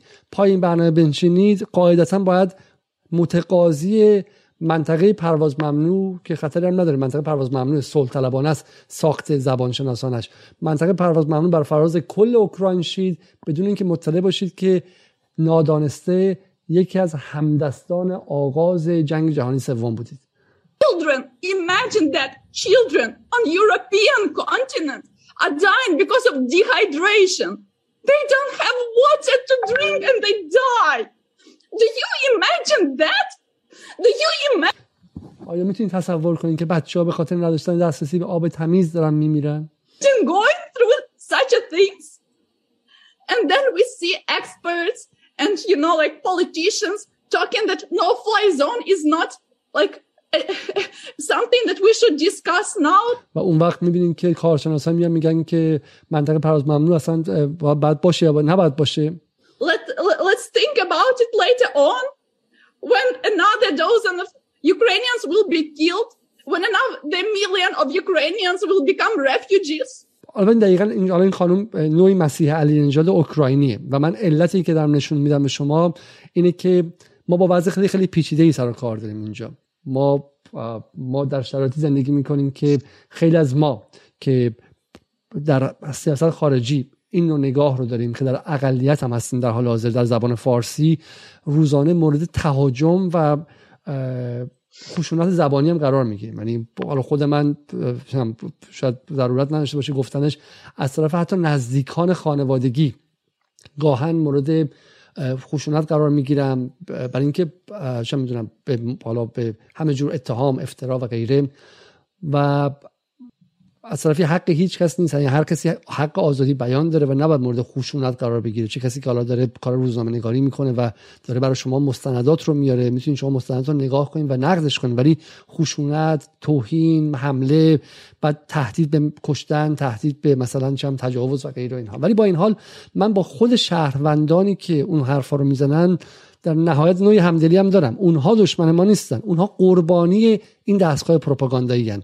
اونها قربانی الگوریتم هایی هستن که در پنتاگون و CIA توسط نوابق آمریکایی و انگلیسی و فرانسوی طراحی شده. یعنی شهروندی که به ماها حمله می‌کنه خودش لزوما دشمن ما نیستش. اون خودش قربانیه قربانی این جنگ شناختی که براش اعمال شده. و این جنگ ببینید شما الجزیره یک زنی آورده که شم خوش چهره جوان و داره گریه می‌کنه و داره از کودکان میگه. داره روزه اوکراین می‌خونه. روزه اوکراین و شما چرا باید سنگ دل باشید که این روزه اوکراین رو بشنوید؟ و دلتون آب نشه برای بچه های اوکراینی. دلتون آب نشه و ندید چیزی که این بچه می‌خواد رو. که چی؟ منطقه پرواز ممنوع. یعنی چی؟ یعنی حمله نظامی و اشغال آسمان اوکراین و آغاز جنگ در سطح خیلی خیلی وسیعتری و ورود اصلی ناتو به اونجا. برای ما سعی می‌کنیم که بگیم که رادار شما باید فعال باشه. وقتی به اخبار میرید فکر نکنید که من دارم سایتی باز می‌کنم حالا یه خورده بی بی سی بخونم چه خبره تو دنیا. نه برم تو تلگرام برم ببینم که چی گفتن امروز. نه نه شما با سپر باید برید. شما دارین وارد محیط جنگی میشید. باید کلاه خود سرتون باشه. باید لباس ضد گلوله تنتون باشه. وقتی وارد خوندن خبر میشید وارد سایتتون رو باز می‌کنید بترسید. برای اینکه اونجا تمام شناخت شما به صورت بیدفاعی در معرض حمله و اشغال و, و نابود شدن خب برگردیم به بحث بحث خودم در مورد بحث بحث لیبی. و دقیقا همین احساسات رو در زمان لیبی برای ما فعال کردن. دقیقا همین احساسات رو که اگر میگم که اگر ما یک لحظه دیر بریم چه اتفاقی داره میفته و غیره.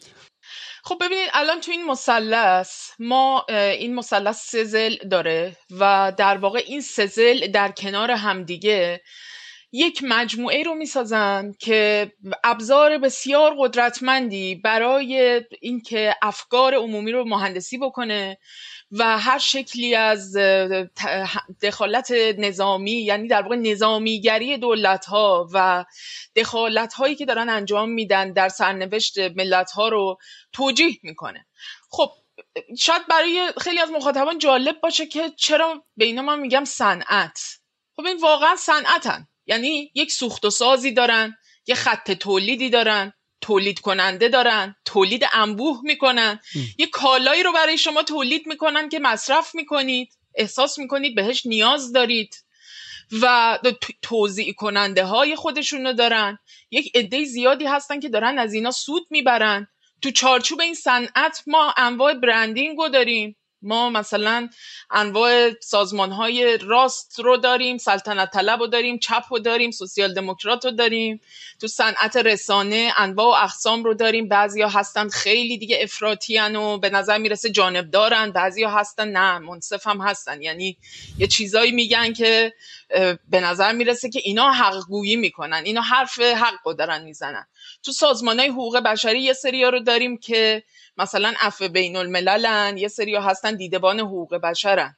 بعد مثلا آمار و ارقام اینا با هم دیگه بعضی وقتا نمی‌خونه.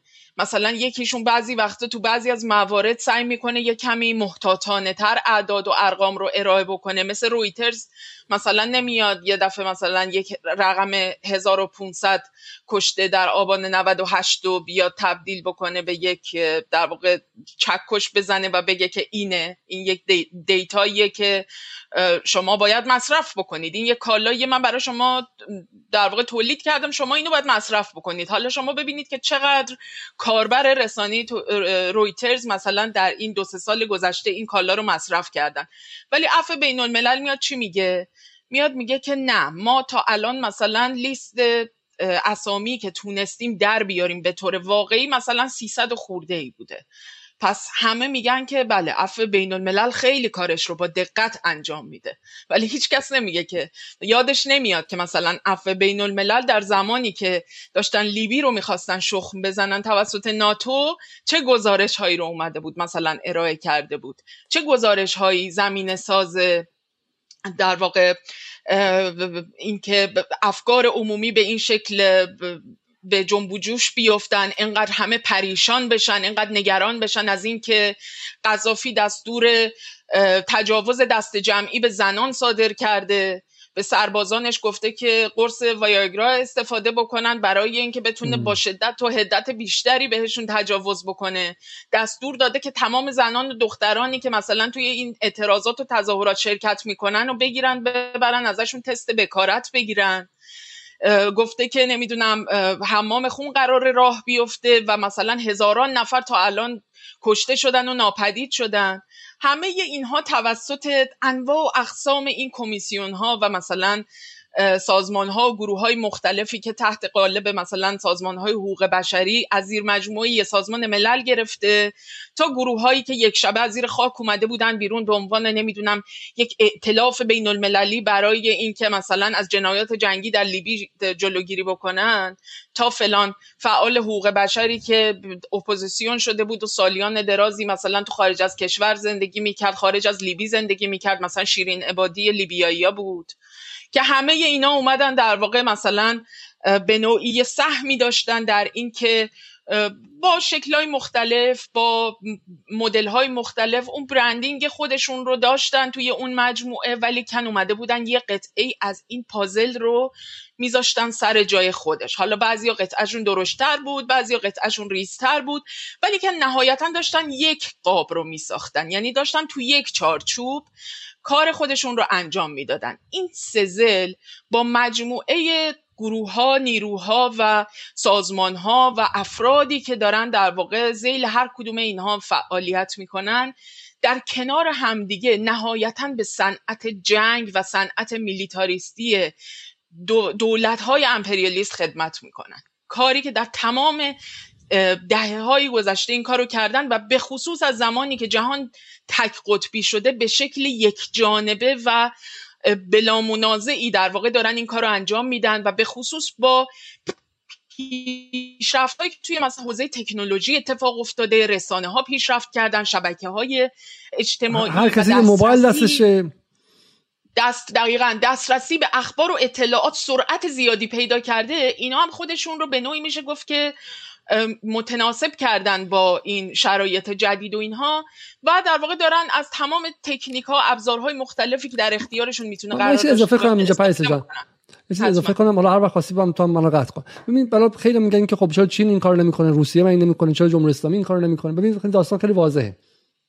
هیچ امپراتوری در تاریخ جهان از اول امپراتوری به شکلی مکتوب که متعلق به هخامنشیان و برای کوروش هستش تا امروز حدود 2500 سال میگذره و ما یه مفهومی داریم در علوم سیاسی به اسم امپراتوری. امپراتوری کشوری که از مرزهای سرزمینی خودش فراتر میره کشورهای مختلف با هم متحد می‌کنه و غیره. ما در عصر جدید امپراتوری انگلیس رو داریم ما که امپراتوری خیلی بزرگیه چه می‌دونم به قول خودشون غروب طلوع نمی‌کنه. ولی ولی با این حال با همه اینها به خاطر اینکه آمریکا زمانی اتفاق افتاد که تکنولوژی خیلی متفاوت بود سرمایه‌داری جهانی عملا تونسته بود که سرمایه‌داری رو تمامیت ببخشه بهش و غیره هیچ امپراتوری در سرتاسر سر تاریخ بشر اصلا قابل مقایسه با قدرت آمریکا نبوده. قدرت آمریکا قدرت نظامیش خب همه می‌دونین که چیه. از بحث اتمی گرفته بحث چه می‌دونم سلاحهای غیر متعارفش و غیره گرفته تا سلاحهای متعارف و به شکلی دریایی زمینی و غیره. ولی باید دقت کنید که امپراتوری آمریکا چند وجه داره. چند وجه نظامی وجه اقتصادی و وجه نرم یا ایدولوژیک. و چون نیاز این داشته که بر سرتاسر سر جهان زعامت داشته باشه و سلطنت داشته باشه ابزاری برای کنترل سرتاسر جهان ساخته.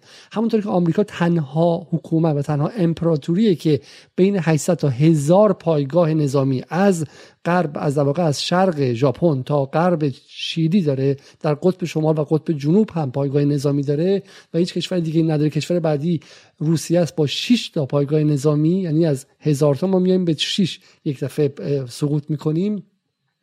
آمریکا برای اینکه بتونه در بر, بر مغز شهروند ژاپن که آمریکا توش پایگاه داره و شهروند شیلی و شهروند عرب مسلمان و شهروند هندو هندوستان و سریلانکا و شهروند چم تاویست تایوان و شهروند مثلا چه می‌دونم به یک دین دیگه در آفریقا و غیره حکومت کنه یک زبانی ساخته یک امری ساخته که جهان شمول بوده. خب میگه حالا حقوق بشر سویه های واقعا حقوق جهان شمول هست ولی صنعت حقوق بشر خیلی با حقوق بشر فرق داره. صنعت حقوق بشر که نهادهای خاصی دارن بخشی از ارتش آمریکاست. همونطور شما در جمهوری اسلامی سپاه پاسداران دارید عقیدتی سیاسی سپاه پاسداران دارید. خب صنعت حقوق بشر عقیدتی سیاسی ارتش آمریکاست.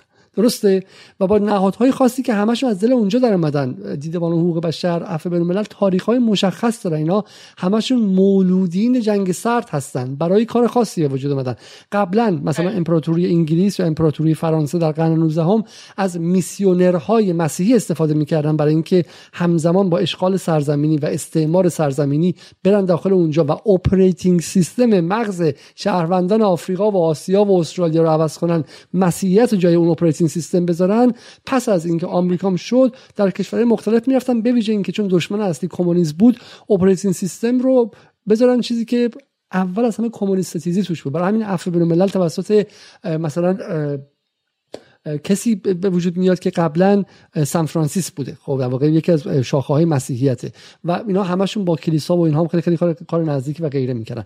برای ما وقتی از ساعت حقوق بشر اینجا حرف می‌زنیم حواستون باشه اینم یک بازی زبانی در عمل ساعت حقوق بشر عقیده سیاسی پنتاگون یا ارتش آمریکاست. این یک نکته است. ساعت رسانه هم که ما در این مورد در موردش خیلی خیلی خیلی گفتیم. قبل از اینکه بریم سر رسانه بذار من اینو بگم. چون خیلی نکته مهمی گفتی من چون راستش سالیان درازیه که دارم در مورد صنعت حقوق بشر و سازوکارهایی که زیل این صنعت در واقع داره صورت می‌گیره. یعنی صرفا محدود به این شکل از دخالت های نظامی و اینا نیست خیلی وسیع و گسترده است این صنعت. چون سالهاست دارم در مورد این مسئله حرف می‌زنم خیلی وقتا مورد اعتراض قرار گرفتم که تو چرا با حقوق بشر مخالفی؟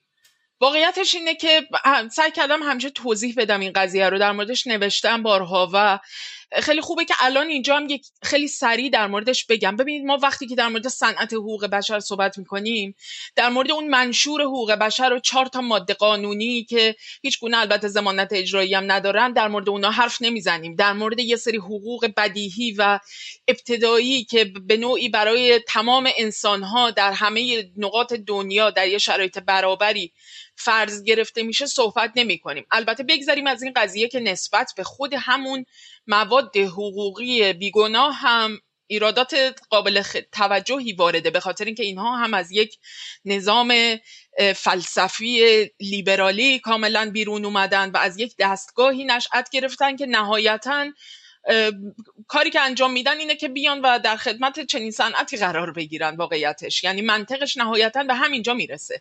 اما با وقتی که ما در مورد صنعت حقوق بشر حرف می‌زنیم در مورد این مسئله حرف نمی‌زنیم که هر انسانی حق دارد در هر نقطه ای از جهان که دوست دارد زندگی کند. قطعا ما در مورد چنین اصول بدیهی که در مورد شرایط زندگی انسان هاست حرف نمی‌زنیم. ما در مورد یک مکانیزم های پیچیده و یک مجموعه ای از سوخت و سازهایی که در واقع در هم تنیده هستند یک اقتصاد سیاسی در واقع خیلی گردن کلفتی پشت سرش هست. دولت هایی پشت سرش هست. دارن همونجور که گفتم در واقع مثل هر صنعت دیگری یک زنجیره تولید خیلی گسترده داره و کاملا شرایط خاص خودشو داره. ببخشید که قطعت کردم نه نه نه درسته نه درسته. ما در مورد صنعتی حرف می‌زنیم که مثلا در مورد ایران. وقتی که ایران با آمریکا مشغول درگیری هستش سالی مثلا در عفو بین این تعداد ریپورت یا گزارش در میاره. ولی در همون سال علیه مثلا سعودی این تعداد در نمیاد. علیه سعودی مثلا 81 اعدام داره و غیره. صنعتی که به قول یک از این قصه های قدیمی میگن که یه جایی بودش که روحانی داشت روزه می‌خوند. این قصه پدر بزرگ منه. روحانی روزه می‌خوند و هر بار که مثلا می‌رسی به اون صحنه های خیلی خیلی دردناکش و قش می‌کرد اونجا. ولی قضیه این که همیشه به یه سمت قش می‌کرد به سمت خانم ها قش می‌کرد. خب قضیه این که ساعت حقوق بشر چرا همیشه به سمت ناتو قش می‌کنه؟ همیشه در منافع ناتو قش می‌کنه بعد عفو بین الملل دیدبان حقوق بشر درباره مثلا چه می‌دونم ریسیسم یا نجات پرستی در آمریکا هم گزارش میده تا اونجا جایی که می‌تونه این به فروپاشی اجتماعی یا مثلا به جنگ داخلی منجر نمیشه اما در مورد ایران در مورد لیبی در مورد سوریه در مورد عراق در مورد یمن در مورد ونزوئلا در مورد بولیوی در مورد کوبا در مورد روسیه در حال حاضر در مورد چین و بحث مثلا چند مسائل داخلی چین همواره سوال اینه که چرا این به اون سمت قش می‌کنه؟ چرا همیشه گزارش عفو بین الملل گزارش دیدبان حقوق بشر وقتی در میاد که وزارت خارجه آمریکا هم یه هفته قبل و بعدش یه بیانیه در مورد چین صادر کرده و این همسو میشه و همافزایی می‌کنه با قدرت آمریکا با سیاست خارجی آمریکا. این نکته خیلی نکته مهمیه. برای ما از حق آزادی بیان حرف نمی‌زنیم. ما از حق شکنجه نشدن حرف نمی‌زنیم. ما از حق داشتن چه می‌دونم همین که میگه freedom of movement حرکت و آزادی حرکت حرف نمی‌زنیم. چون همه اینها رو داریم. اینه که چرا اینها به صورت انتخابی بر بخشی از جهان اعمال میشه و بر بخشی دیگر اعمال نمیشه؟ چرا مثلا در مورد جنایات های جنایت که در مراکش و اردن متحدان آمریکا می‌کنن تعداد مقالاتی که در میاد بسیار متفاوته تا تعداد مقالاتی که درباره دشمنان آمریکا در میاد و غیره. برای همین صنعت حقوق بشر با حقوق بشر متفاوته. برای همین در این ساخت زبانی دقت کنید که فریبش رو نخورید. اما بریم سراغ ساعت رسانه و من می‌خوام یک چیز اینجا نشون بدم و اون هم و اون هم مقاله رویترز و اونم رویترز. حالا ما چون ازش خاطره مشترکی داریم دیگه در مورد ایران و آبان 98 رویترز با عدد خیلی عجیب 1500 نفر به شکلی اومد و گفت 1500 نفر کشته شدن این مقاله مال کسی به اسم محمد عباس در تاریخ 15 مارچ یعنی چهار روز قبل از شروع عملیات ناتو در لیبی نوشته شده. دقت کنید با یه دونه سرچ ساده می‌تونید در بیارید. و در اینجا میگه قذافی فورسز پوش توارد بنگازی نو یو ان موو نیروهای قذافی به سمت قذافی به سمت بنگازی دارن میرن و سازمان ملل بیکار نشسته اونجا. در اینجا جمله گفته میشه. میگه که مسئول لیگ حقوق بشر لیبی یکی از این سازمان ها League for Human Right خب مسئولش رئیسش مثلا آره chief. رئیس لیگ حقوق بشر لیبی آقای سلیمان بوچیغیر. گفت که در جن... در ژنو هم بودش. خب در ژنو گفت که اگر قذافی به بنغازی حمله کنه شهری با 670 هزار جمعیت یک حمام خون راه خواهد افتاد. شبیه قتل عامی که ما در رواندا دیدیم. خب اهمیت این چیه پریسا؟ رواندا چه کلمه رو قرار احیا کنه در ذهن ما؟ رواندا خیلی مورد جالبیه به خاطر اینکه حالا این فرد که الان در واقع خوندی این نقل رو ازش آوردی این همونیه که گفتم شیرین بادی لیبیه چون اصلا در خارج از لیبی به سر می برده سالیان سال. ولی واقعیتش اینه که فقط محدود به اینا نبوده. یعنی ما در سمت مثلا بین روشنفکران چپ یکی رو داشتیم مثل ژیلبر آشکار یا ژیلبر اشقر که این فرد که سابقا البته خودش به نوعی خودش رو یک چپ ضد امپریالیست می‌دونست و البته بعدها خیلی بالانس های عجیب و غریبی زد و تغییر جهت های عجیب و غریبی داده. این فرد مثلا یکی از کسانی بود که به سراحت از در واقع اعمال در واقع این منطقه پرواز ممنوع در لیبی دفاع می کرد و این یه چیزی بود که واقعا برای ماها در سال 2011 شوکه کننده بود. یعنی چطور همچین چیزی ممکنه که مثلا یکی مثل مثلا ژیل براشکار بیاد از پرواز ممنوع در لیبی دفاع بکنه بیاد پشت ناتو بیسته؟ استدلال ژیل براشکار چی بود؟ می‌گفت اگر که ناتو اگر غرب در زمان در واقع قتل عام رواندا دخالت کرده بود به موقع دخالت کرده بود اون اتفاق وحشتناک نمیافتاد. حالا اگر ناتو به موقع دخالت نکنه ما در واقع یه رواندای دیگر رو خواهیم داشت.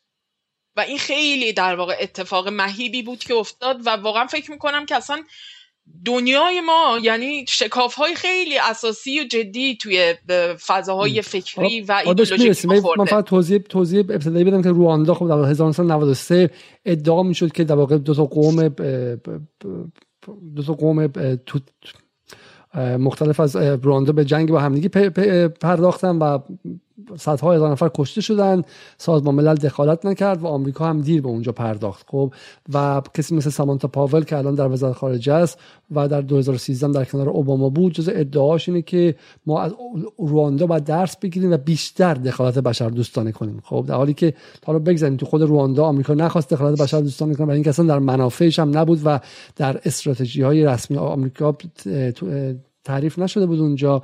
ولی باز اونجا هم سوالی که شما مطرح کنید که رواندا چگونه رواندا شد.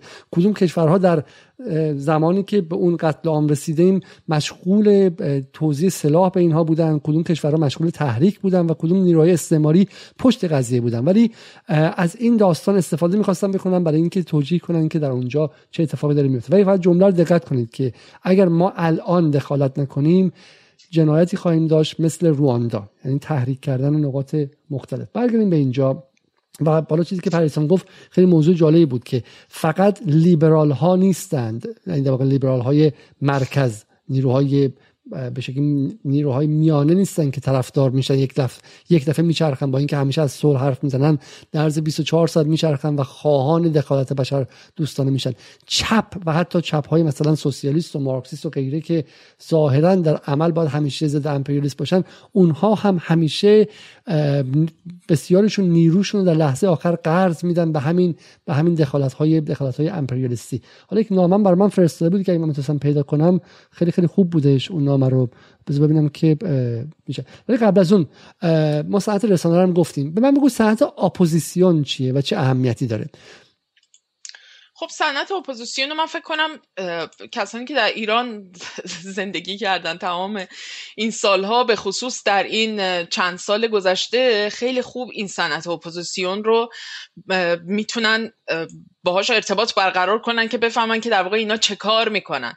صنعت اپوزیسیون اولا که خیلی همپوشانی داره با اون صنعت حقوق بشر و صنعت رسانه. چون همونجوری که می‌بینید این اپوزیسیون یکی از تولید کنندگان کارشناسان معلوم حال برای رسانه هایی که در واقع در این جنگ شناختی و جنگ نرم دارن به نوعی توی این نبردها فعالیت می‌کنن و کار می‌کنن. این یه بخش قضیه است. از طرف دیگه خب اینها با اون به نوعی میشه گفت اپوزیسیون.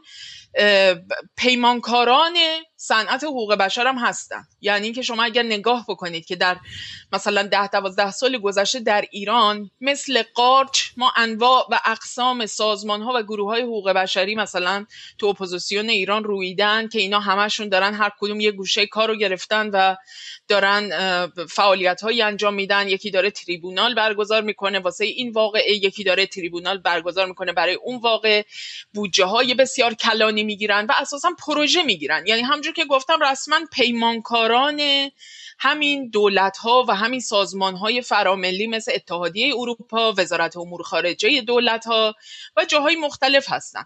لیبی هم وضعیتش همین بود. یعنی در واقع شما اگر که به کسانی که به عنوان رهبران و چهره های مثلا شاخص اپوزیسیون لیبی اگر نگاه بکنید کسانی که در سال 2011 یه سریشون رسما از پشت پرده اومدن بیرون یه سریشون همون به نوعی کارگزاران حکومت قذافی بودن برای سالیان درازی و اینا خودشون بخشی از همون سوخت و ساز همون حکومت قذافی بودن. یعنی اگر حکومت قذافی یه حکومت سرکوبگر دیکتاتور فاسد نمی‌دونم هر چیزی که بهش بستن بود اینا بعضیشون اصلا خودشون وزیر قذافی بودن در نماینده پارلمان لیبی بودن. نمی‌دونم در جاهای مختلف به هر حال داشتن کار می‌کردن سالیان دراز. ولی در نهایت فرصت طلبی به محض این که در واقع این نشون میده که در واقع این اپوزیسیون فاسدی که همزمان داشته هم از توبره میخورده هم از آخور غرب در واقع سر بزنگاه می‌دونسته که برنامه ناتو چیه که به محض این که در واقع این آتیش بر روشن میشه این جرقه های اعتراضات می‌خوره اینا به سرعت از مقامات قبلیشون استعفا دادن تعدادیشون و پیوستن به صفوف اپوزیسیون. وزیر دادگستری میشه عکس اون مصطفی عبدالجلیل رو نشون بدی؟ نه یکی دیگه. آره این. این فرد که خودش وزیر دادگستری حکومت قذافی بود مصطفی عبدالجلیل این آدم خودش در زم در دوره حکومت قذافی بارها در واقع به عنوان یکی از ناقضان حقوق بشر ازش مثلا همین نهادهای حقوق بشری امثال عفو بین الملل و دیدبان حقوق بشر ازش صحبت کرده بودند به خاطر اینکه در چند پرونده مثلا یه مقداری هم به نوعی میشه گفت جنجالی جز کسانی بوده که عملیت داشته به قول اونها در اون پرونده ها ولیکن این آدم در مثلا دو هفته بعد از اینکه این اعتراضات به راه میفته بلا فاصله از استعفا میده و تبدیل میشه به چهره شاخص اپوزیسیون. به نوعی میشه گفت اصلا رهبری اون انقلابیون توی گیومه لیبی رو این فرد به عهده می‌گیره. درخواست پرواز ممنوع رو به شکل رسمی این می‌نویسه و در واقع میده به سازمان بین بین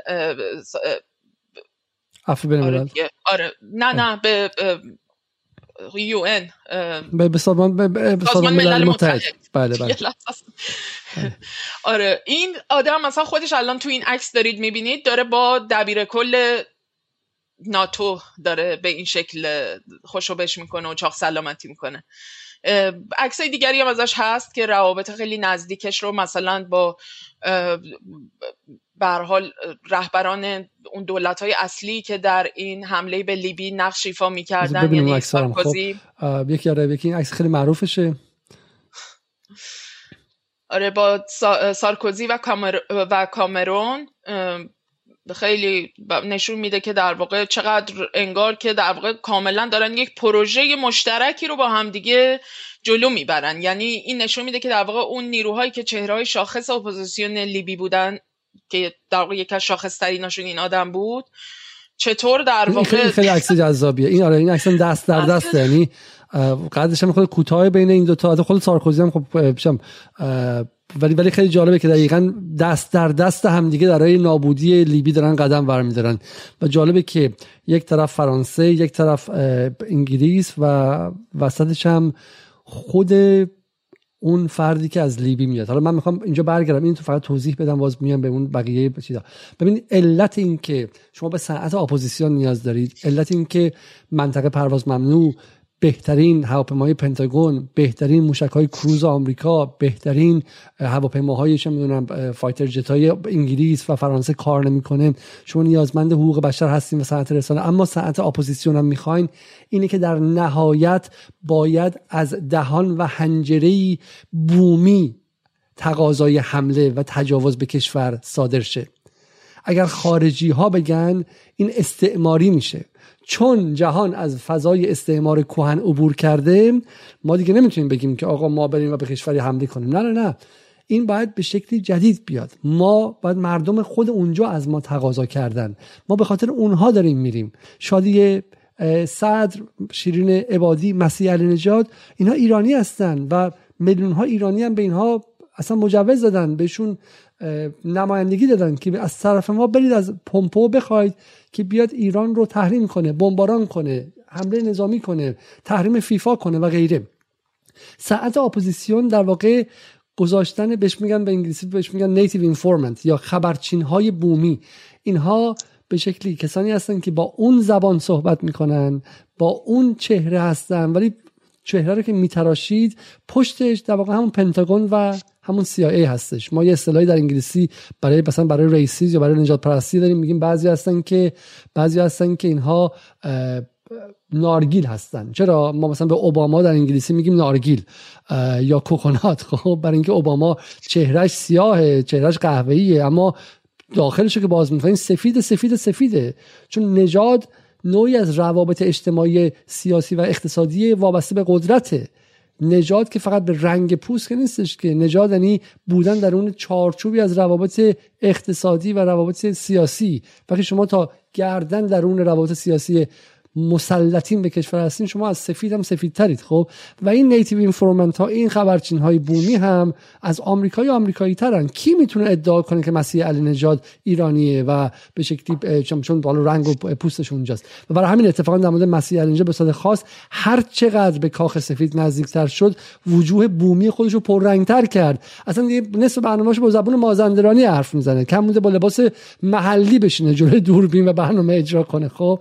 برای اینکه اگه بتونه ثابت کنین که من خیلی اوریجینال و خیلی اوت خیلی به شکلی اوتنتیک و به اصل کاری خیلی خیلی بومی هستم این می‌تونه نقشش رو در پنتاگون و سیایی بیشتر کنه. وقتی که میگه باید ایران تحریم شه میشه صدای مردم ایران. حالا من می‌خوام که از اوباما برای شما بذارم که اوباما قشنگ توضیح میده این حرف رو و از دل اوباما بیرون میاد این حرف. Why America should intervene at all even in limited ways in this distant land.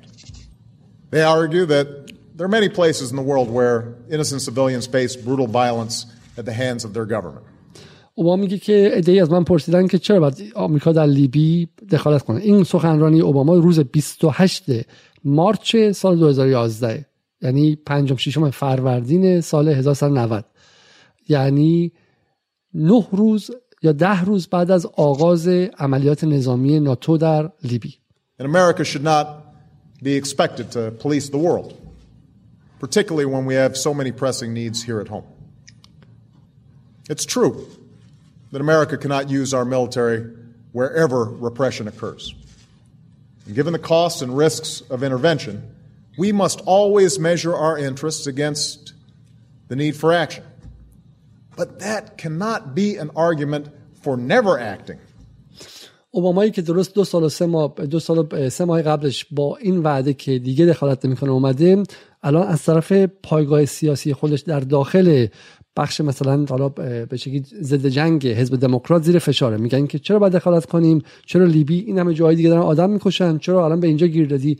و داره اونها رو توجیه می‌کنه. داره اون کاری که به شما میگه شما بهش میگین مالکشی انجام میده. خب. On behalf of what's right in this particular country Libya در این at this particular moment, در این لحظه we were faced with the prospect of violence on a horrific scale. ما با امکان و با افق خشونت در ابعادی باور نکردنی روبرو بودیم. We had a unique ability to stop that violence. ما توان ویژه و منحصر فردی برای توقف آن خشونت داشتیم. An international mandate for action. A broad coalition prepared to join us.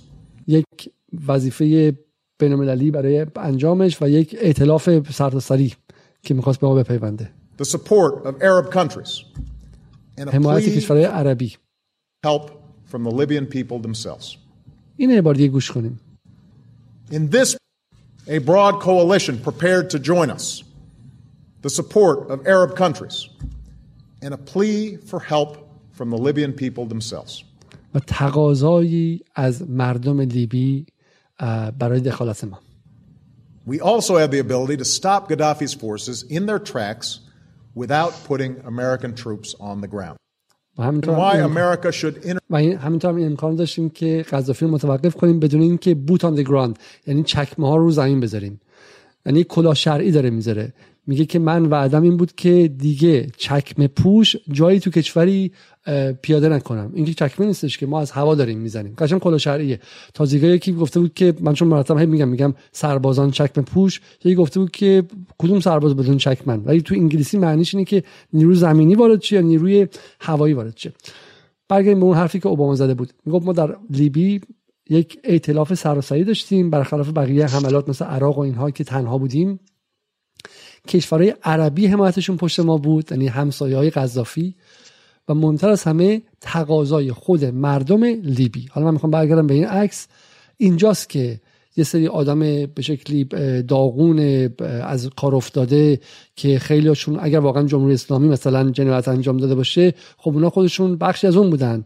سازگارا کیه؟ سازگارا خب عضو مؤسس سپاه پاسدارانه. خب الان میاد در جنایت سپاه میگه خب اگه واقعا حرفش درست باشه خب اول اصلا خودش رو بگیرن. خب اینکه عضو سپاه بوده. اکبر گنجی عضو سپاه بوده. اون یکی عضو وزارت اطلاعات بوده و غیره. سوال اینه که چی میشه که؟ یا تو عراق تو مثلا اپوزیسیون عراق همین تو اپوزیسیون سوریه طرف چه می‌دونم؟ بخشی از نظام بشار اسد نظام حافظ اسد بوده. خب اگه حافظ اسد متهم به جنایت جنگی و تجاوز و شکنجه است خب خودتون وزیر مثلا چه می‌دونم؟ وزیر کشورش بودی اون زمان. خب دست تو همون دسته. خب خانم فاطمه حقیقت جو نماینده مجلس همون کشور بوده. آقای چه می‌دونم غیره و غیره. سوال این که این چرا پس این اتفاق میفته برای اینکه این همون تولید کننده اون جمله آخر اوباماست. Plea from Libyan people. تقاضا از مردم لیبی. تقاضا از مردم ایران. شما همواره نیازمنده کسانی هستید که بیان از داخل کشور و همینطور از داخل سیستم سیاسی تقاضا کنن. این آقای حسین علیزاده رو می‌بینید؟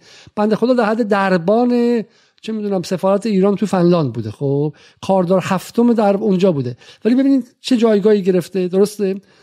در تلویزیون ایران اینترنشنال قرارداد داره ماهانه حقوق می‌گیره همزمان میره بی بی سی میره جای دیگه. چون مرتبشون کاردار سابق ایران در فنلاند. یعنی شما اون اون حنجره اجاره از اجاره دیگه که مشروعیت میاره. برای چی؟ برای کاری که پنتاگون CIA چه می‌دونم انگلیس فرانسه و غیره می‌خوام بکنن. برای همین این ضلع سوم صنعت اپوزیسیون بسیار بسیار مهمه که اجازه اجازه میده که عملا همون استعمار کهنه اتفاق بیفته ولی روبناش این باشه که آقا قرن 21 و پیچیده تر شده باشه. اما در عمل چیزی نیست جز همون که انگلیس و فرانسه در قرن 19 و روسیه در قرن 19 هم انجام می‌دادن. با سپاهشون وارد می‌شدن کشور رو اشغال می‌کردن والسلام. خب فقط اون پیچیده و چند لایه تر شده خب برگردیم سراغ این به شکلی این افرادی که می‌خواستی معرفی کنی پریسا جان. خب و سراغ این آدم. این کیه؟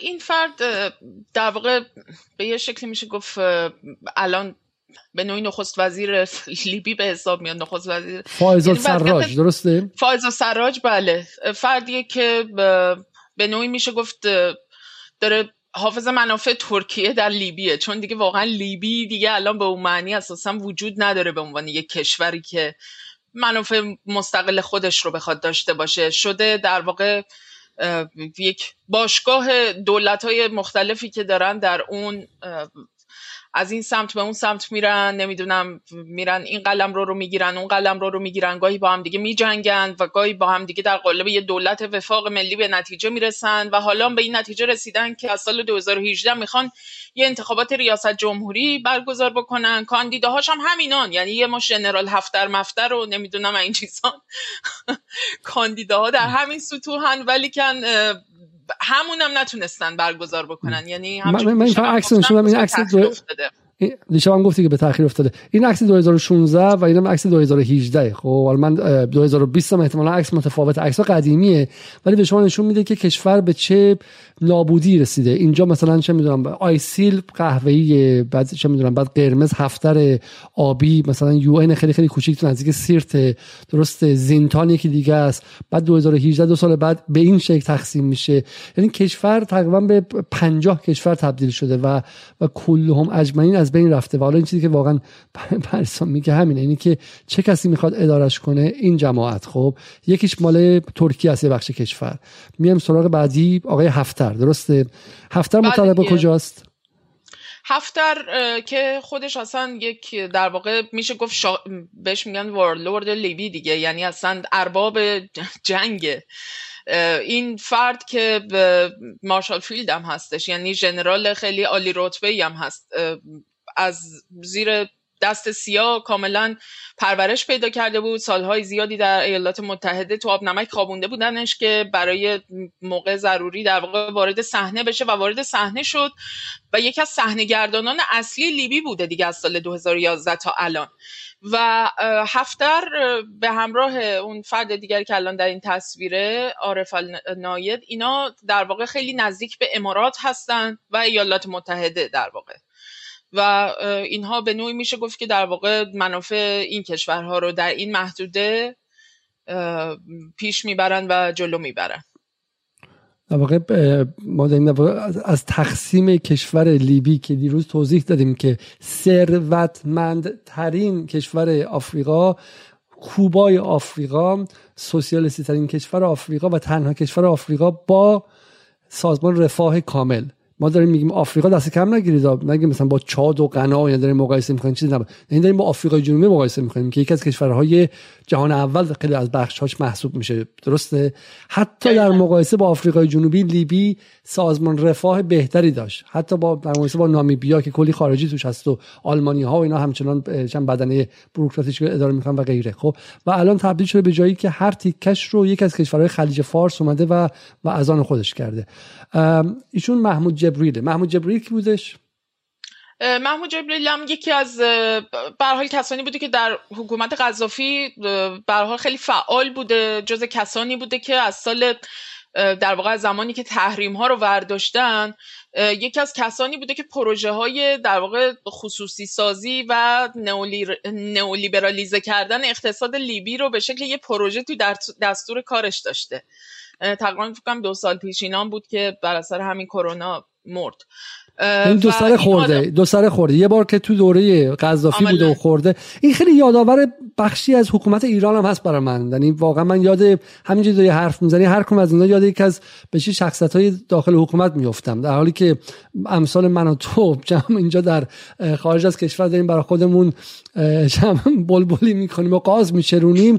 کسانی که در داخل جمهوری اسلامی ایران این سالها وزیر بودن و نماینده مجلس بودن و رئیس بنیاد بودن و غیره تک تکشون میشه با خط کشون با تناظر که برای خصوصی سازی و پیوستن ایران به سازمان جهانی و برجام و فلان کار کردن اگر روزی خدای نکرده چنین بلایی سر ایران بیاد همشون اونجا نفری هستن که بغل رئیس جمهور آمریکا و انگلیس و فرانسه عکس خواهند گرفت و اونجا هم سعی می‌کنن که اول از همه زنبیلشون جلو بزنن و اینه که بعد جامعه ایران بفهمه خب که اون کسانی که الان مثلا روزانه توی شبکه های مجازی ازشون فیلم پخش می‌کنه و غیره اگر زمانی خدای نکرده ایران دچار فراموشی بشه که هزار سال امیدوارم نشه اونها اتفاقا کسایی هستن که زود می‌دونن و زنبیلشون عوض می‌کنن و کنار کنار غرب میستن از این عکس جبریل هم نشون بده خب این عکس خیلی جذابیه. همون به شکلی مست...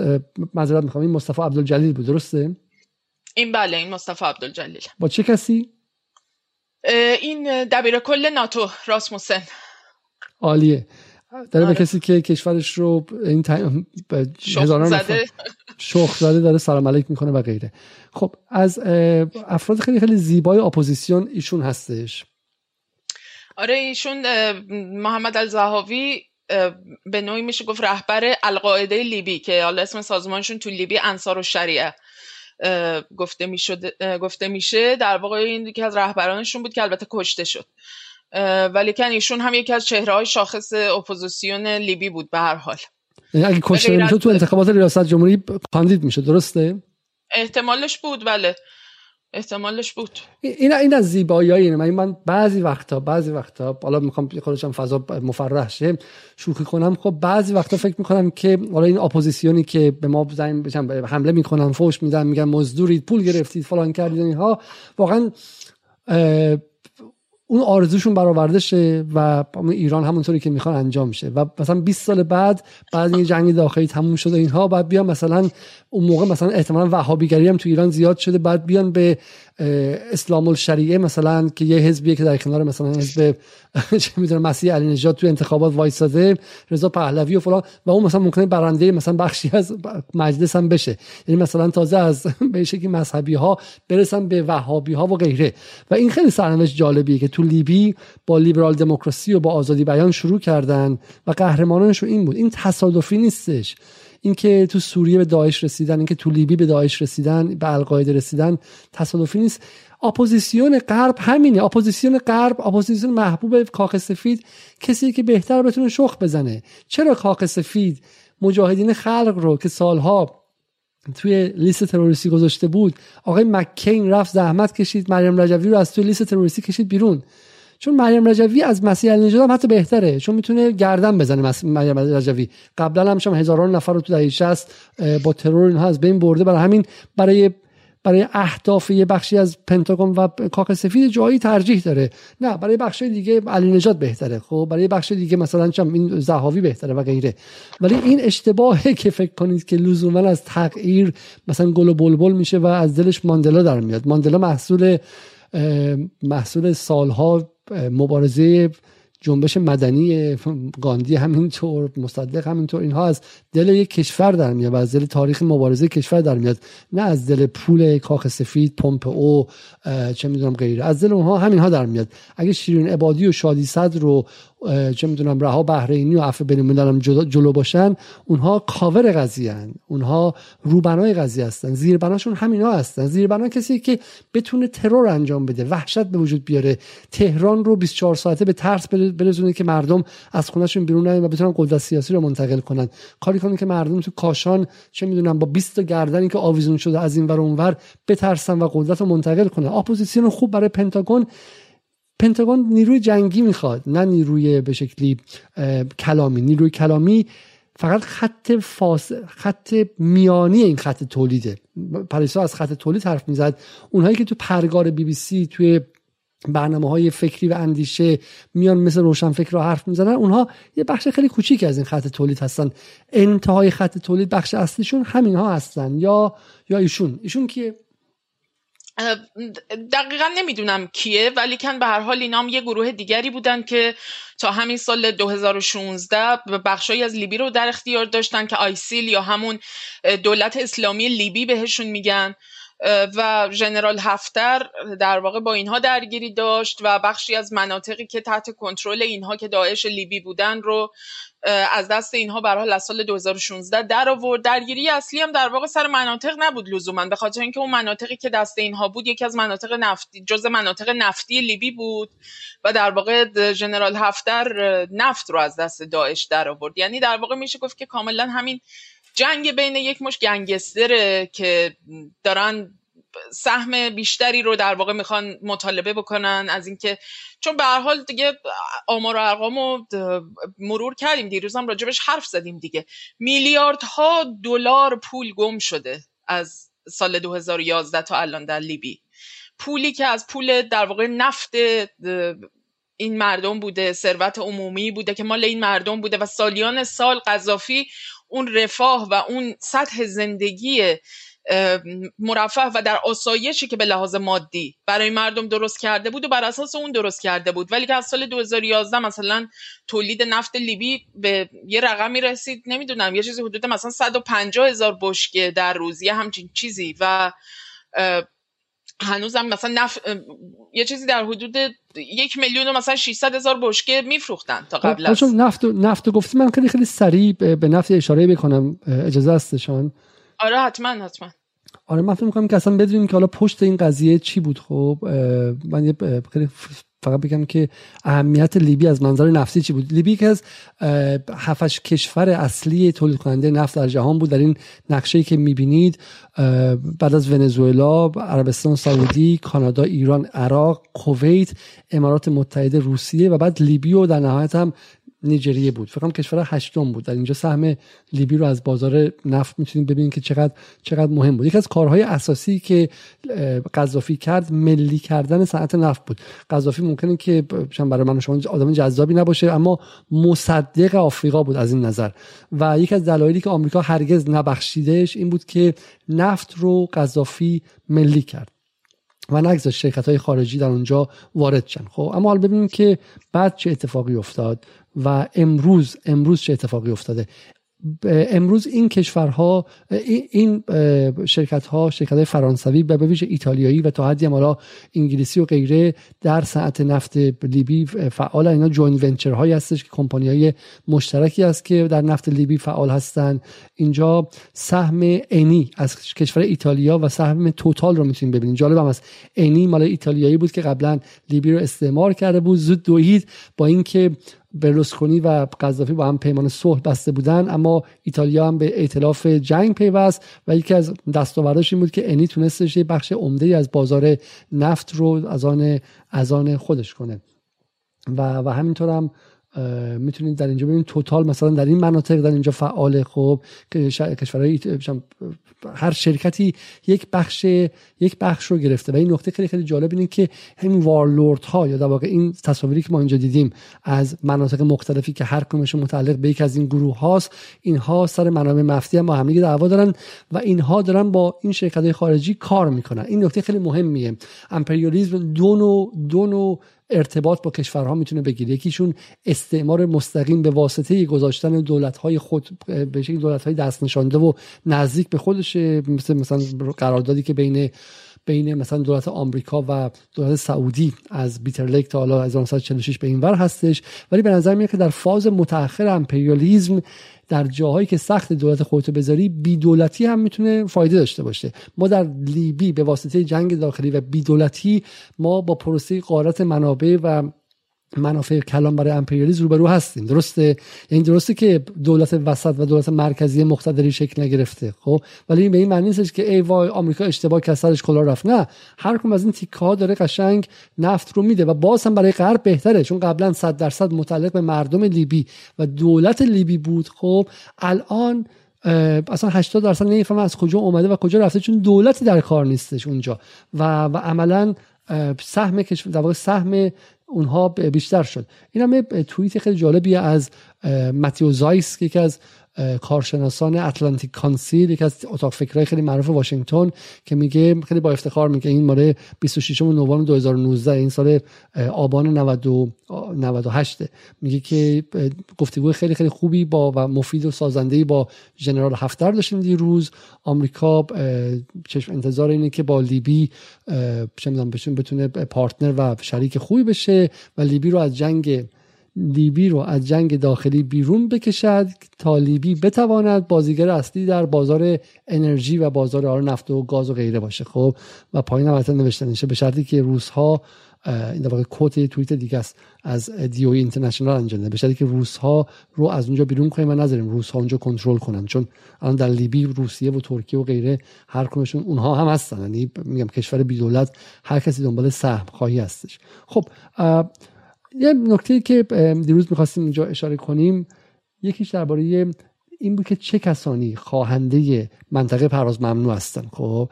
و این هم باز برگردیم من می‌خوام نگفته نمونه که اون لحظه این زنی که اینجا داره فریاد می‌زنه چه زنیه؟ یه آدمی مثل من و شماست. مثل چه می‌دونم اقوام ما هست که این مدت مثلا چه می‌دونم سر ما اوکراینی خیلیشون می‌تونستن خواهان تحریم شن. حالا همین هفته پیش که ما تحریم فوتبال رو دیدیم من شخصا تعجب کردم. کسانی خواهان تحریم فوتبال ایران شده بودن که من در وطن پرستیشون تا 24 ساعت قبلش شک نداشتم. اما چنان مغزشون حک شد در این بازی خیلی خیلی کوتاهی که رفتن سمت اینکه فوتبال تعطیل شه با تحریم شه. دیگه نه. دیگه دیگه شرایط نیست. خونشون به جوش اومد و رگ غیرت رو پنتاگون و به شکل CIA و مسیح النجات و اون خط تولید پیچیده تونست رگ غیرت رو فعال کنه خب؟ این کسایی هم که اون موقع نوفلایزون می‌خواستن دقیقا از همون جنس بودن خب؟ چهرهاشون نگاه کنید مردم عادی هستن. و این مردم عادیه که تصویرشون لازمه در اون خط تولید که اجازه میده اینها بیان و بعد به دست خودشون خودشون به هلاکت بیاندازن. یعنی من یاد این آیه قرآن میفتم خب دقیقا همینه که به دست خود خود را به هلاکت انداختن رو به این شکله. ولی اون چیزی که وسطش هست همون عدم شناخت تاریخیه. من می‌خوام یه فیلم برای شما بذارم از از وایس از بلند بودنش عذرخواهی می‌کنم. اگه تو خونه دارین گوش می‌کنید ممکنه بیافتید این زنهایی که حالا تو اون عکس قبلی دیدید حالا مشابهانشون هنوز درس نگرفتن و هنوز داره این تظاهرات جدید مال دو سال پیشه. دنبال اینن که میگن که ما لیبی جدید می‌خوایم. و الان لیبی جدیدی که می‌خوان نمی‌دونن چیه. در واقع می‌خوان چیزی رو ولی نمی‌دونن دقیقا چی می‌خوان چون همچنان هم بین هفته رو اون یکی هفته رو بین شم ده ها گروه مختلف خب در حال نوسان هستن. ولی صحنه رو نگاه کن اینجا خیلی صحنه عجیبیه. این این میگه که میگه که آمریکا دلیل آشوب در لیبیه. باش من بخونم. خب میگه اونها اونها قذافی رو سرنگون کردن ولی در مورد آلترناتیو بعد از قذافی فکر چندانی نکردن. قذافی ضد آمریکا بود. اما این کسایی که الان اومدن بعدش همشون نوکر آمریکان. آیا الان حاضر بودی قذافی رو برگردونی؟ میگه من با قذافی جنگیدم. همراه زینتان و نیروهای زنتان و بنی ولید در طی اون جنگ های همون نه ماه جنگ داخلی علیه قذافی تا زمانی که سرنگون شه گروه های مختلفی بود. بنتان و بنی ولید هم دو تا از این گروه های به شکل شورشی بودن. میگه من همراه اونها قبایل شورشی قبایل شورشی همراه اونها جنگیدم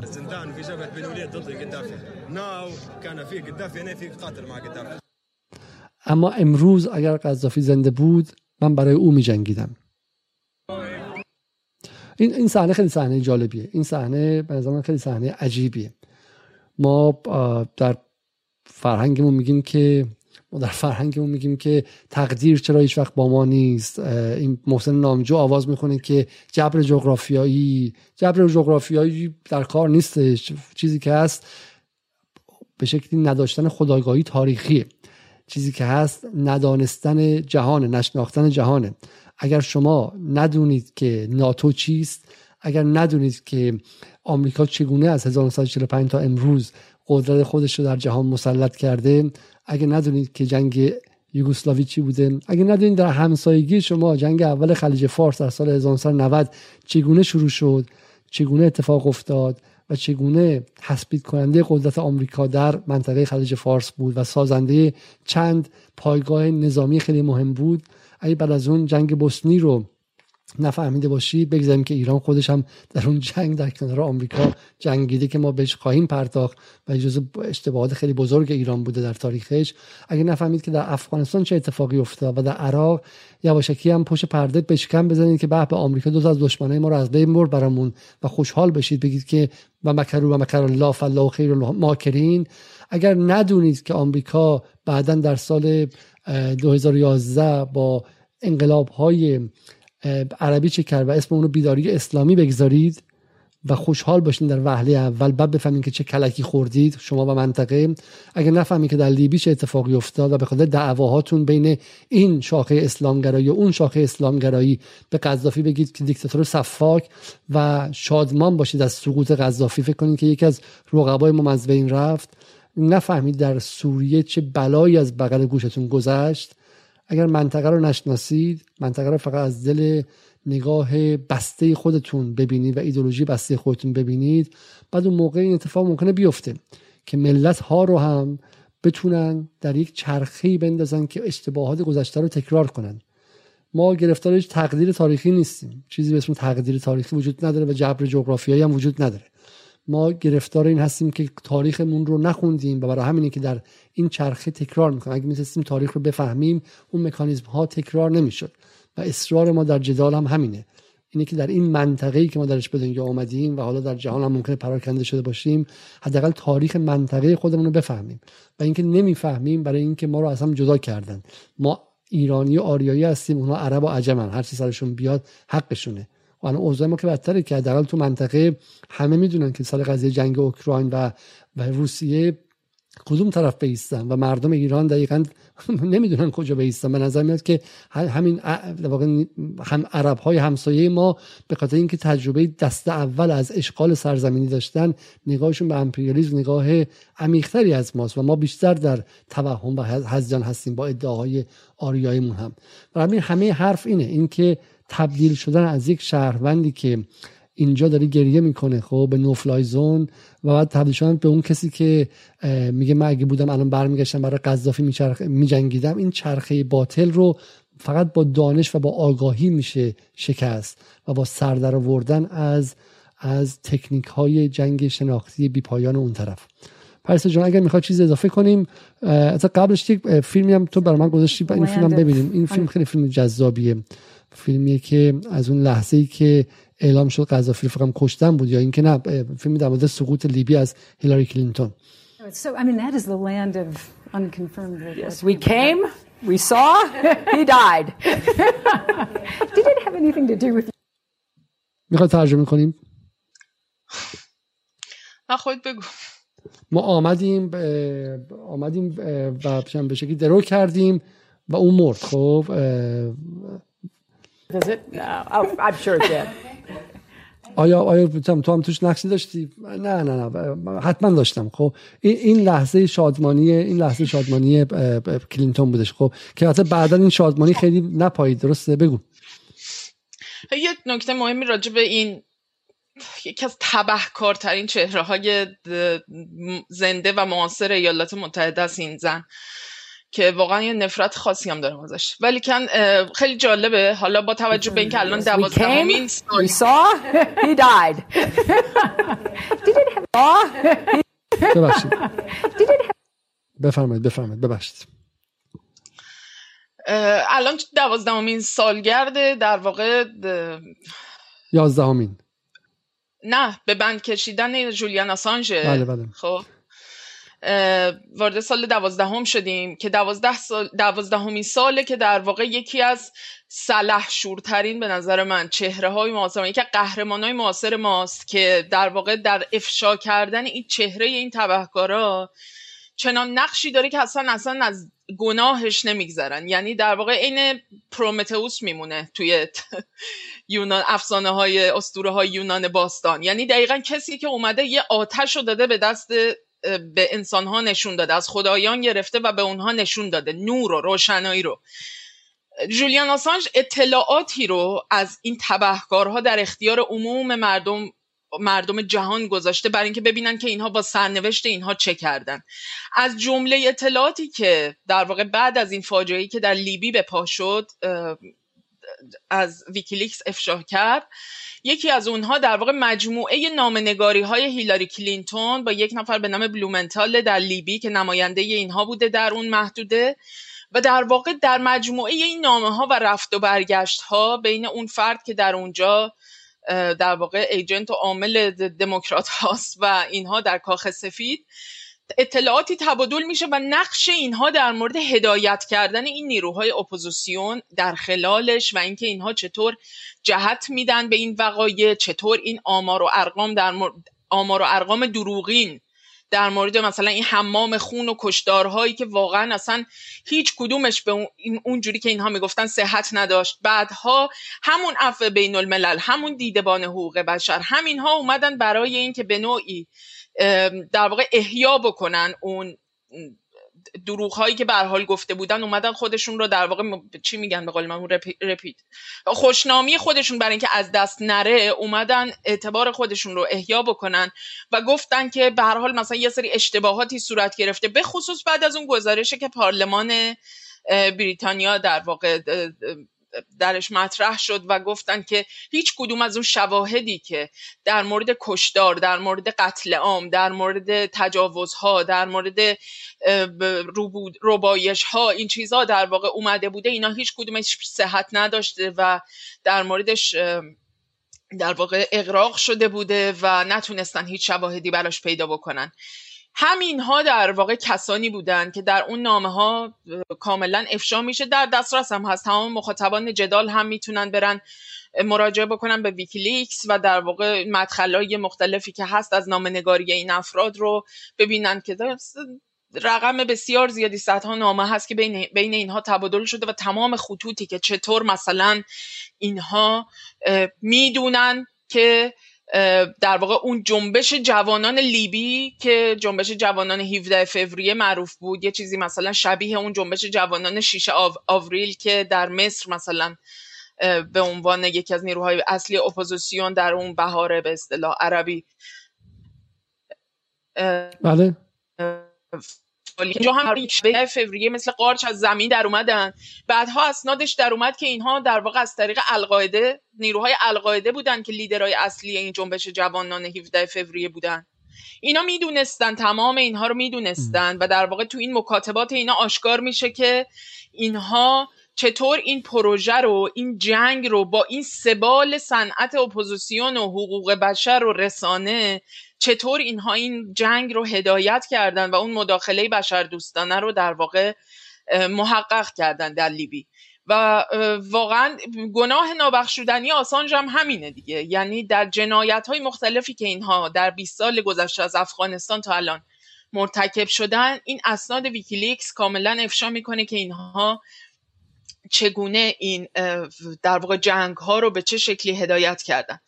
یه نکته که می‌خواستم بگم این بود این نکته خیلی مهمیه که آمریکا اتفاقا برخلاف همه ادعاهاش اصلا شوخی اینا نداره. کسی که به منافع ملی ضربه بزنه رو تا هر جا که لازمه می‌بره و زجر کشش می‌کنه. حالا ما در مورد آسانج برنامه خیلی خیلی خاصی خواهیم گذاشت. یک برنامه منحصر به فرد در مورد آسانج. اما قبل از اینکه بریم من دو تا نکته رو می‌خوام فقط اینجا اشاره کنم. خب تا اون چیزی که خواستی یادت بیاد هر جا خواستی اضافه کن. ولی قبل از اون در پایان چه اتفاقی افتاد؟ در پایان یک اتفاق قبل از سراغ پایان بریم اینو من بتونم به شما نشون بدم. خیلی خوبه. این نامه رو به من بگو پریسا جان. داستان چیه؟ تا اینکه من بتونم اصلا نشونش بدم اگه شد. ببینید در همون مقطعی که این بحث ها در جریان بود و همون مصطفی عبدالجلیل که وزیر سابق در واقع وزیر دادگستری سابق دولت قذافی هم بود و شده بود رهبر اپوزیسیون و درخواست برقراری منطقه پرواز ممنوع رو به شورای امنیت داده بود.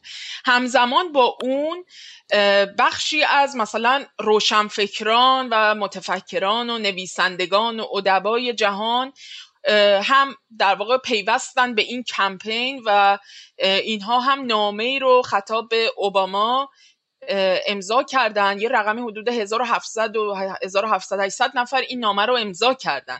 و یه نکته خیلی جالب اینه که شما امروز این نامه رو دیگه به این راحتی نمی‌تونید توی اینترنت پیدا بکنید. ما این از طریق یکی از دوستانی که می‌دونستم از اون دور بکاپ گرفته در واقع با کمک اون تونستیم اینو احیا بکنیم بیاریم. برای اینکه تمام وبلاگ ها تمام سایت هایی که اون دوره این نامه رو روش مانور می‌دادن همش می‌زد صفحه در واقع دیگه موجود نیست. همه برداشتن. همه می‌خوان دوباره اون اعتبار و خوشنامی خودشون بعد از اون نکبتی که تو لیبی به بار آوردن لیبی رو تبدیلش کردن به یک منجلابی که شده بازار برده فروشی. یک و میلیون کارگر نیروی کار از کشورهای فقیر دیگه آفریقا می اومدن تو زمین های کشاورزی تو صنایع نفتی تو بخش های مختلف خدماتی تو لیبی کار می‌کردن به خاطر اینکه لیبی جایی بود که در داخل آفریقا یک مهاجرت درونی اتفاق میافتاد می اومدن به ثروتمندترین کشور این قاره و توش کار می‌کردن. حالا این یک میلیون نفر رو همین نیروهای اپوزیسیون تبهکار لیبی که توسط ناتو حمایت می شدن اینها رو تو بازار برده‌فروشا می فروشن و عده زیادیشون رو آماری که در واقع وحشتناکی که صدها نفر از اینا رو ناگهان قتل عام کردن تو بره های مختلف. اینها که در واقع گیر کرده بودن اونجا. لیبی تبدیل شد به بازار برده فروشی به بازار خرید و فروش و قاچاق اعضای بدن انسان. لیبی شد ترانزیت در واقع خرید و فروش و قاچاق بردگان جنسی. و جایی شد که از اون صدها صدها انسانی که در واقع می‌خواستن فرار کنن قبلا میومدن لیبی کار می‌کردن. حالا همون مهاجران از کشورهای دیگه آفریقایی میان لیبی از اونجا سوار یه قایقهایی میشن که بی سرانجام همشون تو دریا غرق میشن هیچ وقت به ایتالیا و فرانسه نمی‌رسن و میمیرن. تبدیل شد به یک همچین منجلاب وحشتناکی. نفتش هم که دارن می‌برن و می‌خورن. حالا من دو چیز قشنگ می‌خوام اینجا بگم که من میگم ما باید تاریخ رو بشناسیم. این حرفا حرفای قشنگ شیک صدا و سیما اینا نیستش که زده خودش تاریخ رو له کرده و میگه باید تاریخ رو بشناسیم. نه نه.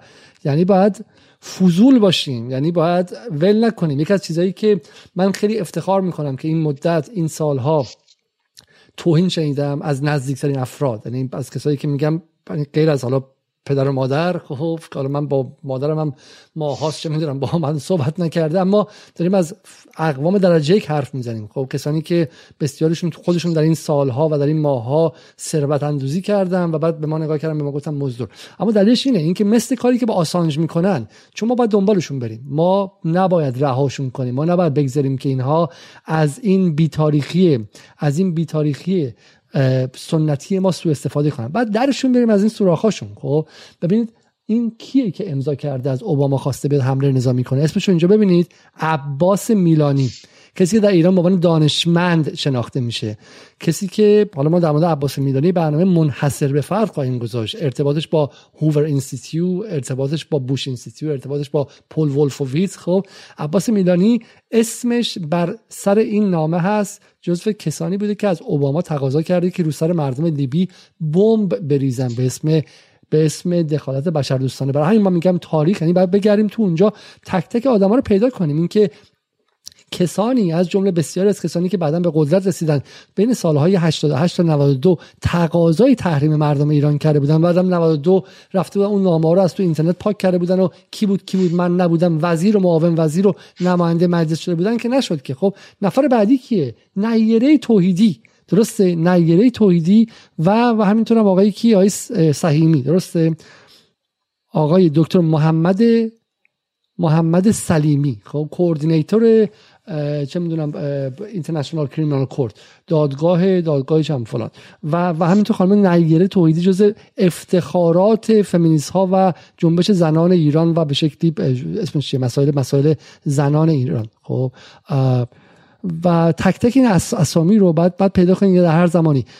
ماندانا زند اروین. خب شما کسی دیگه یادتون هستش خانم پریس جان؟ بله متاسفانه اسامی متعددی در بین اینها هستن بهروز سرشار. درسته؟ بله. متاسفانه رضا براهنی جزء امضا کننده هاست. آذر نفیسی جزء امضا کننده هاست عرضم به حضورتون که آقای مهدی نوربخش جز امضا کننده ها آقای مهدی نوربخش خیلی جالبه به خاطر اینکه الان شاید خیلی از کسانی که این برنامه رو میشنون جز کاربران Clubhouse هم باشن و به هر حال ایشون رو به عنوان یکی از سلبریتی های Clubhouse که خیلی هم ظاهرا جز مدافعان امنی در واقع منافع ملی ایران خودشون رو جا می‌زنه ایشون هم یکی از کسانی هستن که در کلنگی کردن لیبی به حال به اندازه یه امضا پای نامه به آقای اوباما سهم ایشون, ایشون داماد ابراهیم یزدی هم هستش. خب خود ابراهیم یزدی تا اونجایی بله. که من می‌دونم چون در حد مثلا در این حد تقاضای عملیات بشر دوستان و غیره و اینها نبوده. ولی ولی به بحث بحث اینه خب که بی بی سی اینها رو به عنوان استاد دانشگاه و دانشمند و غیره به شما غالب می‌کنه. اما کارکردشون در اون جا چیه؟ در اون خط تولیدی که پریسا اول از اول تا آخر گفت تو این خط تولید شما استاد دانشگاه می‌خواید که امضا کنه که ما تقاضا می‌کنیم. ما به عنوان خرد دانشگاهی تقاضا می‌کنیم که بمب بریز. رها بحرینی عفو بین الملل و دیدبان حقوق بشر میگه ما به عنوان نهادهای حقوق بشری تقاضا می‌کنیم. اپوزیسیون داخل کشور فاطمه حقیقت جو و چه می‌دونم کسانی که یه موقع بخشی از نیرو دانشجویی بودن و غیره یا در داخل اونجا یا بیرون اونجا ما به عنوان نیروهای مدنی لیبی تقاضا می‌کنیم که بمب بریز. زندانیان سابق تقاضا می‌کنیم بریزید. خب بعد رسانه های داخل کشور رسانه های خارج کشور بعد رویترز میاد اون نقشه بازی می‌کنه. حمله به یک کشور در جهان مدرن کار آسونی نیست که فقط یه نفر تصمیم بگیره. مثل دوره قدیم اوباما بگه من گفتم پس برین حمله کنید خب؟ یا بکنم مثلا چند مثل روسیه میشه دیگه و اون بعد هزینه شو بدن خب؟ که همه بگن که طرف هیتلر و غیره. این مکانیزم بسیار پیچیده چند لایه و و طوریه که انقدر لایه های مختلف داره که ما فراموش می‌کنیم کی انجام داده. به عبارتی این یک نوع جنایت هوشمندانه است. اگر شما اهل دیدن برنامه های کارگاهی باشید که مثلا پوارو و چه می‌دونم برنامه چه می‌دونم آگاد کریستی و غیره خب؟ جانیان پیشرفته طوری رد پاشون رو گم می‌کنن که بعد چهار پنج مرحله دیگه کسی نتونه رد پاشون رو ببینه. خب در واقع این این مکانیزم این فایده رو داره. مکانیزمی که توش استاد دانشگاه هنرپیشه چه می‌دونم سلبریتی نهاد حقوق بشر نهاد حقوقی سازمان چه می‌دونم بینالمللی جنایات جنگی نهادهای حقوقی جهانی همه اینا با هم دیگه هستن این اجازه رو داره. اما بر نهایت چه اتفاقی میفته یه مکانیزم زیبایی دیگه هم داره. چون شما ممکنه بعض مدتی بگی که آقا چطوری رفتی عراق نابود کردی؟ چون با چه طرفی؟ داری به شعور من توهین می‌کنی. رفته عراق رو نابود کردی بعد می‌خوای همون راه رو لیبی استفاده کنی. اعتبار این سازمان رو بعد مدتی از بین میره درسته؟ چون شما دیگه به عفو بین الملل اعتماد نمی‌کنی. به دیدبان حقوق بشر اعتماد نمی‌کنی. راهش چیه؟ یه راه خیلی زیبا داره غرب. و اون راه اینه. در سال 2016 پارلمان انگلیس یک گزارش منتشر کرد و در اون گزارش اعلام شد که چه اتفاقی افتاد که لیبی از یک انقلاب تبدیل شد به یک failed state یک کشور نابود. و در اونجا مسائل مختلفی بررسی کردن. از جمله در بند 32 اینجا چیزی که پارلمان انگلیس منتشر کرد. اینو دیگه فارس نیوز و چه می‌دونم کیهان و اینا منتشر نکردن. خب میگه که قذافی شهرهایی که در اوایل گرفته بود از شورشی ها رو بدون حمله اینجا که زرد شده بدون حمله به شهروندان گرفته بود در اوایل فوریه. یعنی درست قبل از اینکه ناتو بیاد. این یعنی ناتو بر اساس که اون موقع همه ادعا می‌کردن که قذافی داره می‌کشه و غیره اینها. در قسمت دوم میگه که میگه disparity between male and female casualties. میگه اختلافی که بین مجروحین و کشته شدگان زن و مرد بود نشون میده که قذافی به جنگجویان شلیک می‌کرده. چون مثلا چم سه تا زن کشته شده بودن و مثلا 300 تا مرد کشته شده بودن. خب شما وقتی که 100 زن کشته میشن 300 تا مرد نشون میده که به شهروند حمله نکرده. به جای حمله کرده شورشی بودن جنگیدن. خب شما ممکنه که مثلا بتونید بگی که ممکنه بتونید بگی که آقا این کار کار درستی هست یا کار درستی نیستش. خب ولی در نهایت در در در در, در شخصیت دیگه وارد وارد برنامه شد در حال حاضر خب. اب نداره اب نداره بذار بذار شخصیت دیگه هم بیاد. وقتی تعداد زن و مرد قربانی با هم دیگه برابر نیستش نشون میده که به شهروند هدف نگرفته خب. و در نهایت هم میگه subsequent investigation revealed that Gaddafi regime forces retook عجبیه در فوریه. They did not attack any خب. ببین چه اتفاقی در اینجا افتاده چه مکانیزم اتفاق افتاده. غرب می‌دونه که اگر بخواد همون مکانیزم های دروغ رو که در یوگسلاوی استفاده کرد بعد در عراق استفاده کنه بعد در لیبی استفاده کنه اعتبار و مشروعیت کلیش از بین میره. غرب میاد واقعیت رو میگه ولی واقعیت با تاخیر میگه. در واقع زمانی که به نفعشه دروغ میگه فضا سازی می‌کنه اما برای اینکه اعتبار کلیش از بین نره 6 ماه دو سال سه سال بسته به اینکه کی بی خطر شده اون حقیقت میاد اون حقیقت رو میگه. و سال 2016 شما من نشون بدین کدومتون دیگه اصلا لیبی رو دنبال می‌کردی که بخوای گزارش پارلمان رو بخونی. وقتی این واقعیت به شما اعلام می‌کنه وقتی حقیقت به شما میگه که شما اصلا دیگه از اون قصه انقدر دور شدی که برات اهمیت نداره. اما الان من با یکی دعوا کنم بگم که غرب دروغ گفته سر لیبی میاد این پرونده رو جلو من می‌ذاره. میگه نه همین تو جمهوری اسلامی ممکن نیستش. همین جمهوری اسلامی. آیا می‌تونه بعد از 10 سال در مورد آبان 98 کاری کنه؟ راست میگه احتمالاً تو جمهوری اسلامی.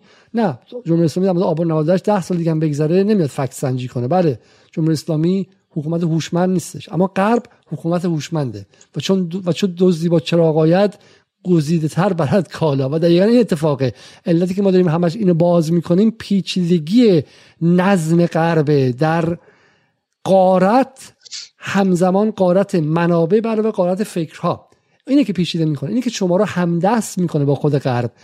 اگر یه حکومت دیگه بیاد ممکن شما بلافاصله مقابلش قرار بگیری خب؟ ولی اینجا ایدولوژی طوری طراحی شده که از قربانیانش همدست می‌سازه. به یاد بیارید اون تیکه ای که من از فیلم هنیبال گذاشتم هفته پیش خب؟ در حالی که هنیبال داره مغز طرف رو سرخ می‌کنه جلوی خودش طرف یعنی قربانی دهنش رو باز می‌کنه تا مغز خودش رو بخوره. این مکانیزم پیچیده نرمی است که در غرب به واسطه اون مثلث سگانه داره اعمال میشه و این اهمیت اون مثلث سگانه است. پس جان جملات آخر رو بگیم که می‌خوایم بحث تموم کنیم. من فقط برای اینکه دیگه چون دیگه در مورد خیلی موارد دو دیگه اسم بردیم و گفتیم و اینا من اینم بگم که دیگه تو دلم نمونه. یکی از در واقع اون گروه ها و جریاناتی که چون مرتبط با ایرانه خیلی بر مهمه که بگم. یکی از در واقع گروه هایی که رأسا نامه ای نوشتن خطاب به شورای امنیت و درخواست برقراری منطقه پرواز ممنوع به شکل عاجل در لیبی کردن گروه بین المللی بحران بود و نامه ای که در واقع کسی که در رأس این سازمان به اصطلاح غیر دولتی و غیر انتفاعی قرار داره. نامه این رو نوشته بود و در مورد شر وخیم بودن خیلی شرایط در لیبی هشدار داده بود و درخواست کرده بود که یه ضرب العجلی در واقع تعیین بکنن برای اینکه به سرعت این پرواز ممنوع برقرار بشه اونجا. و گروه بین المللی بحران یعنی یه سازمانی که به قول معروف اینها هم به هر حال در یک زلی از اون ازلا هستن. اینها هم در واقع جزی از اون ازلایی هستن که در واقع در کلنگی کردن و نابود کردن لیبی سهم داشتن. و مثلا وقتی ما می‌بینیم که اینها تبدیل میشن به یک سازمان مثلا یک جری گروه مورد وسوق بخشی از کسانی که به هر حال تعیین کننده هستن یا نقش دارن یا نقش داشتن در سیاست در ایران و به اینها اعتماد میشه متن برجام ما رو مثلا میگن اینا بنویسن. واقعا اصلا یک چیزیه که عجیب غریبه. یعنی متن پیشنهادی که از گروه بحران میاد بیرون تبدیل میشه به متن مورد در واقع مورد توافق مورد موافقت ایران قرار می‌گیره و میشه متنی که پایه توافق قرار می‌گیره با آمریکا توی اون مذاکرات هسته ای و این سازمان همون سازمانیه که چنین نقشی داشته مثلا در لیبی.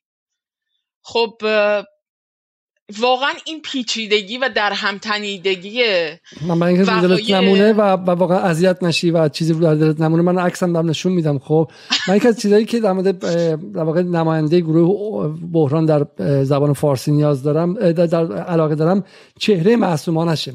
یعنی اگر واقعا شما می‌خواستین هزار سال بگردین و انتخاب کنید کسی که بتونه پیمانکار سیاست گذاری های یه سازمانی باشه که بخشی از قدرت جهانی آمریکاست دقیقا پیاده کننده نظم جهانی آمریکاییه. جایی صلح رو میاره که آمریکا بخواد اونجا صلح باشه خل اصطلاح رو بر ایران تحمیل کنه و غیره و چهره انتخاب کنید که معصوم باشه. خب اونجا اونجا چنین چهره رو انتخاب می‌کنید. خب ولی ولی مواظب باشین که پشت چنین چهره های به ظاهر معصومی که از صلح و از بحران زدایی می‌گیرن بعد ممکنه که بعد دو سه سال بعدش جان شما نگاه نمی‌کنید دیگه نه؟ بله. بعد بعد بعد ممکنه که این چهره چهره عوض شه و به جای دیگه ای برسه. خب و میگم اینها همشون در ارتباط با همدیگه قرار می‌گیرن. در سوریه هم که ما امیدوارم که این هفته دمش برنامه داشته باشیم اینها با همدیگه بودن. یعنی ما در ابتدا از گروه های حقوق بشری شروع کردیم و بعد به اینها رسیدیم.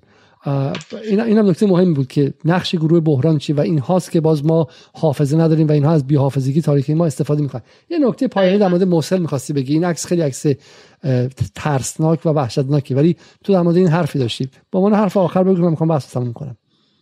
نه واقعا خیلی یه توییت خیلی غم بود. دیروز یکی از کاربران زده بود با این تصویر و نوشته بود که ایالات متحده در دو مرحله دست کم در سال 2003 و 2017 موسل رو بمباران کرد.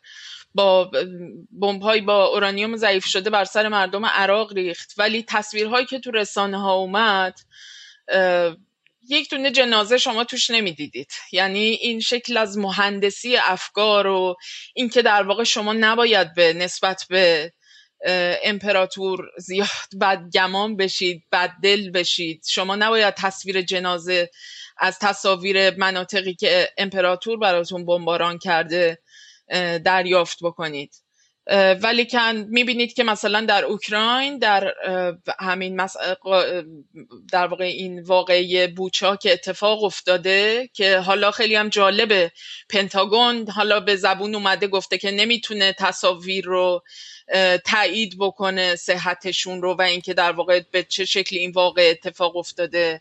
از اون طرف بریتانیا که خودش گفته بود که من تا پای جان می ایستم تا این حقایق افشا بشه حالا در واقع یکی از کسانی بوده که سعی می‌کرده در شورای امنیت مانع از این بشه که شورای امنیت گروه تحقیق و تفحصی تعیین بکنه برای اینکه به در واقع حقایق این واقعی که در بوچا اتفاق افتاده بخواد رسیدگی بکنه. و این تفاوته این که مثلا کاربرانی که در کشورهای عربی به خصوص هم صابون استعمار به تنشون خورده استعمار از جانب این دولت ها هم بمب ها و نمی‌دونم لشکرکشی هایی که اینها کردن در طی این سال سی سال گذشته به کشورهاشون. و تحریم ها و مصائبی که به هر حال دامنگیرشون شده متوجه این تفاوت ها الان تو این مورد اوکراین که میشن برای همین شما می‌بینید که چه خشمی چه چقدر این تفاوتی که در واقع دارن در روی کرد رسانه ها و دولت ها و سازمان های حقوق بشری و اینها دارن نسبت به این وقایع لمس می‌کنن چقدر به نظرشون دردناکه. و برای ما چقدر دردناکه که می‌بینیم در بین کاربران فارسی زبان ایرانی ما در واقع فارسی زبان که یعنی در واقع کاربران ایرانی منظورم. اینجا فارسی زبان منظورم افغان کاربران مثلا اهل افغانستان و تاجیکستان و اینا نیست. می‌بینیم کاربران ایرانی چقدر در واقع متفاوت روی کردشون و جهتگیریاشون. اینها چطور تونستند با این سزل مسلسی که در موردش صحبت کردیم با این سه صنعت چطور تونستن افکار عمومی ایرانیان رو مدیریت کنن مهندسی بکنن در طی این سالها که به جای اینکه به یه نگاهی به وضعیت خودشون بکنن نگاه به این بکنن که در تمام این سالها تا مرز لیبی شدن و سوریهی شدن ممکنه لحظه هایی رفته باشن ولی کن حالا واقعا خوششانس بودیم که این اتفاق نیفتاد. به هر حال یک چیزی وجود داشت. یعنی این این یه استقامتی بر حال وجود داشت برای اینکه این اتفاق نیفته. و این تفاوت رو متوجه نمیشن. همچنان این خوشبینی رو دارن نسبت به این جامعه جهانی. همچنان بیشتر با اوکراینی ها همزاد پنداری می‌کنن تا یمنی ها واقعا دردناکه. یعنی واقعا دردناکه و اینها عمیقا روی این بیحافظگی و این دفرم شدن عواطف و در دریافت های ما ایرانی ها اینها حساب باز کردن و کارشون هم تو تمام این سالها متاسفانه به خوبی باز کارشون خوب انجام دادن و خوب بازی کردن. بسیار نکته جالبیه. اینکه موسل که چنین تصویری ازش ساخته شد اگر شما هر کمتون تونستین یه تصویر بیار از کودک موسلی که داره گریه می‌کنه من شخصا جدال رو میبندم میریم خونه با هم دیگه و به کارهای دیگه می‌پردازیم. خب من خیلی به کشاورزی علاقه دارم. و در, در این سن سال دیگه از سیاست این منطقه پر آتش میایم بیرون. یک دونه عکس به من نشون میده از کودک موسلی و زن موسلی که داره گریه می‌کنه. یک عکس نشون بدین که از کسی که در فلوجا زیر اورانیوم رقیق شده ای که آمریکا ریخ اورانیوم رقیق شده اسمش رقیق شده است. بمب اتمیه. بمبی که شما رو تا ابد رادیواکتیو می‌کنه. بمبی که از توش بچه به دنیا میاد با دو سر. خب تصاویر شما ببینید که از فلوجا و در منطقه مثلث سنی با بمب فسفوری و بمب اورانیومی اورانیوم رقیق شده آمریکا به وجود آورد. چه چه اتفاقی چه جنین هایی به وجود اومدن چه اتفاقی بر اونجا افتاد؟ ولی شما عکس نمی‌بینید از زن و کودک اونجا. و دقیقا در بوچاس که الان مثلا میگن 11 نفر کشته شدن و تصاویرش سه روزه که 24 ساعته داره پخش میشه. برای همین بپرسید از خودتون. بپرسید از خودتون که این روزنامه ها این رسانه ها در موصل کجا بودن؟ 377 هزار یمنی از جمله بیشتر کودکان کشته شدن و این رسانه ها کجا بودن و غیره. و می‌خوام یه سوال جواب بدم که این آقای محسن اسلامی خیلی زحمت کشید نمی‌دونم که زحمتی که کشیدن بعضی که 40 تا 50 تا از این کامنت های حساب شده گذاشتن امیدوارم که براشون سودی هم داشته باشه. ولی مرتب میگن که چرا در داخل صحبت نمی کنیم و همه شناخت ندارن فقط شما دارید و حکومت ها و غیره. ادعاشونه که ما داریم حکومت رو توجیه می‌کنیم و مسائل داخل رو توضیح نمیدیم و توز داخل هم یکی از یکی از سطوح این قضیه است. بله حتما در داخل هم یکی از سطوح این قضیه است. حتما قذافی هم نقشی داشته. ولی یه چیزی ما می‌بینیم. قذافی مثلا آزادی سیاسی نمی‌داد و ولی و آمریکا می‌خواست از بینش ببره. ولی قذافی از نظر مثلا حکومت رفاه خب خیلی از مشابهاتش بهتر بود. از اسد هم خیلی خیلی بهتر بود. خب از سوریه خیلی بهتر بود. از عراق صدام بهتر بود. خب ولی با قذافی همون کار کردن که با عراق کردن و با اسد کردن. بعد میای شما به ونزوئلا می‌رسی. چاوز که مثل قذافی مخالفانش رو نکشته بود که زندانم نکرده بود که. مثل جمهوری اسلامی هم حجاب نداشت چاوز مثل چه می‌دونم جمهوری اسلامی هم رقص زنا و آواز زنا رو به هم نزده بود که. خب کشوری بود آزاد همه برای خودشون 24 ساعته تلویزیون داشتن ولی با مادورو همون کارو رو اومدن بکنن که با قذافی خواستن بکنن. گوایده رو همون جوری خواستن بیارن و همون نقشه در ونزوئلا سال 2000 19 پیاده می‌کردن که با قذافی بود. برای آمریکا فرق نداره. مصدق که مخالفش رو نکشته بود که. آلنده که مخالف نکشته بود که. مصدق به حجاب زنها کاری نداشتش که. مصدق درش فساد نبود که. در آلنده که فساد نبود که. این فقط نشون میده که چگونه با مغز شما بازی کردن و مغز شما رو از درون از درون تراشیدن. هیچ کارش نمیشه کرد. شما نمی‌بینید که فارغ از درجه transparency یا شفافیت حکومت ها فارغ از درجه دموکراسی حکومت ها فارغ از درجه فساد حکومت ها آمریکا اون کسی که بر سر راهش قرار بگیره رو مثل بولدوزر رد می‌کنه خب؟ چون اون اون باید بخوره. شیر وظیفش خوردن و حیوانات کوچک جنگل باید خورده بشن. برای همین دروغیه که بگید که مقصر حالا حکومت هست نه. دقیقا برعکس قذافی به این علت از یک رهبر آزادی خواه ضد استعمار تبدیل شد به اون آدمی که چه می‌دونم مخالفانش رو میگرفتش چون مرتب زیر فشار تحریم زیر فشار حمله نظامی. اولین باری که آمریکا به لیبی موشک زد 1988 بود. حمله نظامی بود. خب زیر فشار نظامی همون کاری که با ایران کرد این یعنی به ناوشکنهای ایران حمله کرد در خلیج فارس. خب همون کار رو با با قذافی کرد. تحریم به علاوه حمله به علاوه تلاش برای ترورش از قذافی موجودی ساخت که هی خودش رو به قول غربی ها گتو آیس کرد. یعنی هی خوش درون قلعه محصورتر و محصورتر و محصورتر کرد. با جمهوری اسلامی هم این کار کنه همین اتفاق میفته اگه ده سال دیگه جنگ حد فشار حد اکثری ترامپ ادامه داشت معلومه جمهوری اسلامی درجه استبدادش بالاتر می‌رفت. برای اینکه مجبور برای بقاش هی خودش رو بیشتر ببنده و مخالفینش رو زندان کنه. خیلی واضحه. شما تحریم از جمهوری اسلامی وردار فشار کمتر میشه رو مخالفین. جمهوری اسلامی اگه بدونه که خطر براندازی و رژیم چنج و تغییر حکومت نداره احتمال داره که مثل کشورهای غربی رسانه ها رو آزاد کنه. خیلی واضحه. شما رو کشوری تمام فشار رو گذاشتی برای تغییر حکومت بعد میگی چرا اون کشور داره به سمت چه می‌دونم داره آزادی ها رو از جامعش می‌گیره؟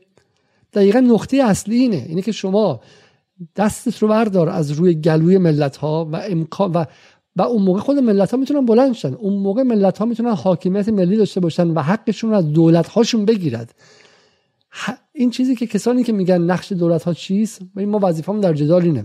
ما روی نقطه ای که معتقدیم تضاد اصلی در منطقه ما و در کشور ماست. ما معتقدیم دخالت خارجی رو از روی ایران بردارید. تحریم از روی ایران بردارید. تهدید به تغییر نظام رو 24 ساعته از روی ایران بردارید. امکان حمله نظامی رو بردارید از روی ایران و 26 تا پایگاه نظامیتون رو از اطراف کشور ما بردارید. بقیهش رو مردم ایران میرن. همونطور که در قرن 19 هم رفتن همونطور که در بحث جنبش تنباکو رفتن در جنبش مشروطه رفتن در جنبش ملی شدن صنعت رفت رفتن در مبارزه علیه نظام شاه رفتن در انقلاب سال 57 رفتن در هر روز و هر لحظه در مقابل کارفرمایی که داره ظلم می‌کنه کارگران دارن میرن معلمان با اعتصابشون دارن میرن زنان از خانه مقابل چه می‌دونم کسانی که بهشون زور میگن تا سطح جامعه دارن میرن و تبدیل شدن به کسانی که دارن حق خودشون رو می‌گیرن. گروه های اجتماعی مختلف و غیره. ملت ایران نیازمند آقا بالاسری که همراه پمپو بیاد و پول دولت آمریکا رو قورت بده و واسش تصمیم بگیره نیستش. خودش می‌تونه از داخل حقوق خودش رو بگیره. به شرطی که به شرطی که بیرون و خارج دنبال اسقاط نظام لیبی سازی سوریه سازی عراق سازی بالکان سازی یمن سازی و افغانستان سازی از ایران نباشه. ما برای همین معتقدیم معتقدیم که این اتفاق ما بتونیم انجام بدیم و کمک کنیم به بخشی از این قضیه که جنگ شناختی ناتو و آمریکا کم, کم زورتر تو ایران بقیهش رو مردم ایران خودشون می‌تونن انجام بدن. برای ما اتفاقا در خط به شکلی کسایی که در ایران دارن زور میگن نیستیم. حالا هر کسی می‌خواد باشه. ما در خط حاکمیت ملی هستیم. پریسا جان. دقیقا خیلی نکته مهمی رو گفتی به خاطر اینکه در واقع اینکه مردمی گروه های اجتماعی مختلف کارگران معلمان دانشجویان مطالبات مختلفی داشته باشن اعتراضات مختلفی داشته این اصلا یه بخشی از پویایی های هر جامعه ایه و این که در واقع دموکراتیزه شدن جوامع در کشورهای پیرامونی در کشورهای نیمه پیرامونی کشورهایی که مدام تحت فشار و تحریم های مختلف هستند و از جوانب مختلف مدام هل داده میشن به یه سکنجی که هی در واقع بیش امنیتی سازی رو تبدیل بکنن به استراتژی اصلیشون در مواجهه با نیروهای اجتماعی که در نیروهای اجتماعی و سیاسی که در داخل اون کشورها زندگی می‌کنن. این عملا سیاستی بوده که از سمت این در واقع رژیم ها و دولت های امپریالیستی تحمیل می شده تا حد زیادی به بسیاری از این کشورها. نمونهش هم همین لیبی بود که دیدیم که لیبی اگر قذافی هدفش این نبود که مردم لیبی در یک شرایط انسانی. اون چیزی که برای عرب ها به خصوص خیلی مهمه. زندگی در کرامت. یعنی انسان هایی که با یک کرامتی زندگی بکنن. اگه هدفش این نبود که بخواد زندگی مردم در کرامت جریان داشته باشه قطعا این سطح از رفاه رو علا رقم همه اون فشارها و تحریمها و ایزولاسیون و مجموعه اون شرایطی که برای لیبی فراهم کرده بودن نمی‌تونست فراهم بکنه. ولی کن به هر حال فقدان اون آزادی های سیاسی و محدود شدن آزادی های دموکراتیک در جامعه تا حد زیادی میشه گفت که محصول در واقع اون فشارهایی که داره تحمیل میشه و اینها رو به اون سمت حل میده. و ما در مورد دروغین بودن این آرمان دموکراسی که از جانب غرب در واقع پرچمش رو گرفتن دستشون و حمله می‌کنن از لشکرکشی می‌کنن از این سمت به اون سمت و صنعت جنگشون رو چرخاشو میچرخونن. خیلی خوب تو مورد اوکراین دیدیم. دیدیم که به محض اینکه یک مقداری داره این شرایط براشون در واقع اون بالانس اون امنیت و رفاه و اون آزادی های لیبرالی و دموکراسی خیلی قشنگ و گل بلبلشون یک ذره داره گوشش ساییده میشه. یک کم داره شرایط سیاسی اجتماعیشون دگرگون میشه. مورد اوکراین رو دیدیم. تمام اون آزادی های بیان و نمی‌دونم دموکراسی پوشالینشون دود شد و به هوا رفت. تمام رسانه های روسیه رو قل و غم کردن و تمامش رو بستن. اومدن گفتن دیگه هر کس از کسی از حرف زدم دیگه تو آلمان تو بعضی ایالت ها حق نداره استفاده بکنه و الا اینو پی... می‌تونه مورد پیگرد قانونی قرار بگیره و به حال جرمنگاری کردن از استفاده از یک حرف الفبا که اونم زده. و دیگه تا چه می‌دونم چایکوفسکی و نمی‌دونم گربه گربه گربه روسی. و یعنی بخشی از هنر و فرهنگ جهان واقعا میگم گربه روسی رو بیرون کرده از از جشنواره حیوانات بله. بله. و خردل روسی هم در آمریکا از یک از موزه هایی یک از شهرهای کوچیک ویسکانسین خردل روسی هم بیرون کردن اخراج کردن دقیقا و میگم بخشی اساسا از میراث فرهنگ و هنر جهان داستایوفسکی چایکوفسکی نمی‌دونم کسانی مثلا اینها رو همه رو در واقع به نوعی حذف کردن. ارکستر سمفونی که فلانجا فلان سمفونی چایکوفسکی رو جایگزینش یه چیز دیگه کرد که مثلا تبلیغی برای روسیه نباشه. و خب این واقعا نشون داد دیگه. یعنی امیدوارم که دست کم این چیزایی که ما داریم به چشم خودمون الان می‌بینیم اینها در واقع تو ذهنمون باقی بمونه. و من فکر می‌کنم یه آدمایی مثل ما ماهایی که واقعا به قول تو داریم اینجا قاز میچرونیم که به نظر من خیلی هم کار شرافتمندانه تریه تا اینکه بریم کارشناس ایران اینترنشنال و بی بی سی و نمی‌دونم کارمند گروه بین المللی بحران و هرانا و فدراسیون حقوق بشر و اینا بشیم. همین قازمون رو بچرونیم. ولی هر از گاهی یادآوری بکنیم. چی شد؟ صدای تو میوته. خب خب ببخشید. یادآوری کنیم که آره فقط این رو کارمون همینه که در واقع اینا رو مدام یادآوری بکنیم و این حافظه هر رو هی هر از گاهی در واقع ریفرشش کنیم که یه سری چیزا یادمون نره. این آدم ها این گروه ها این جریانات این دولت ها نقشایی که داشتن در به نکبت کشوندن کشورها به منجلاب درست کردن در کشورها و یه, یه جمله من می‌تونم بگم. می‌تونم بگم که واقع دموکراسی خوا... ببین کلمات رو از ما دزدیدن. دموکراسی که یعنی حقوق مردم. دموکراسی یعنی مصدق. دموکراسی یعنی اول انقلاب ایران. دموکراسی یعنی همین که اصلا چه می‌دونم ما بتونیم نفتمون رو خودمون بفروشیم حقمون رو در داخل خودمون بگیریم تحریم نباشیم. دموکراسی یعنی حقوق مردم. شما حق 85 میلیون ایرانی گرفتی نفتشون رو نمی‌تونن بفروشن. 100 دلار نمی‌تونن جابجا کنن. تو همین برنامه های برنامه جدال. یه نفر به من چم تو PayPal 20 دلار رو فرستاده برای ایران. پولشو PayPal گرفته فریز کرده. خب دموکراسی یعنی حقوق مردم. شما حق 85 میلیون نفر ایرانی رو از زیست اقتصادی در جهانی که سرمایه‌داران است گرفتی. خب اینم پس دموکراسیه. و ما اتفاقا طرفدار دموکراسی طرفدار حق مردم هستیم.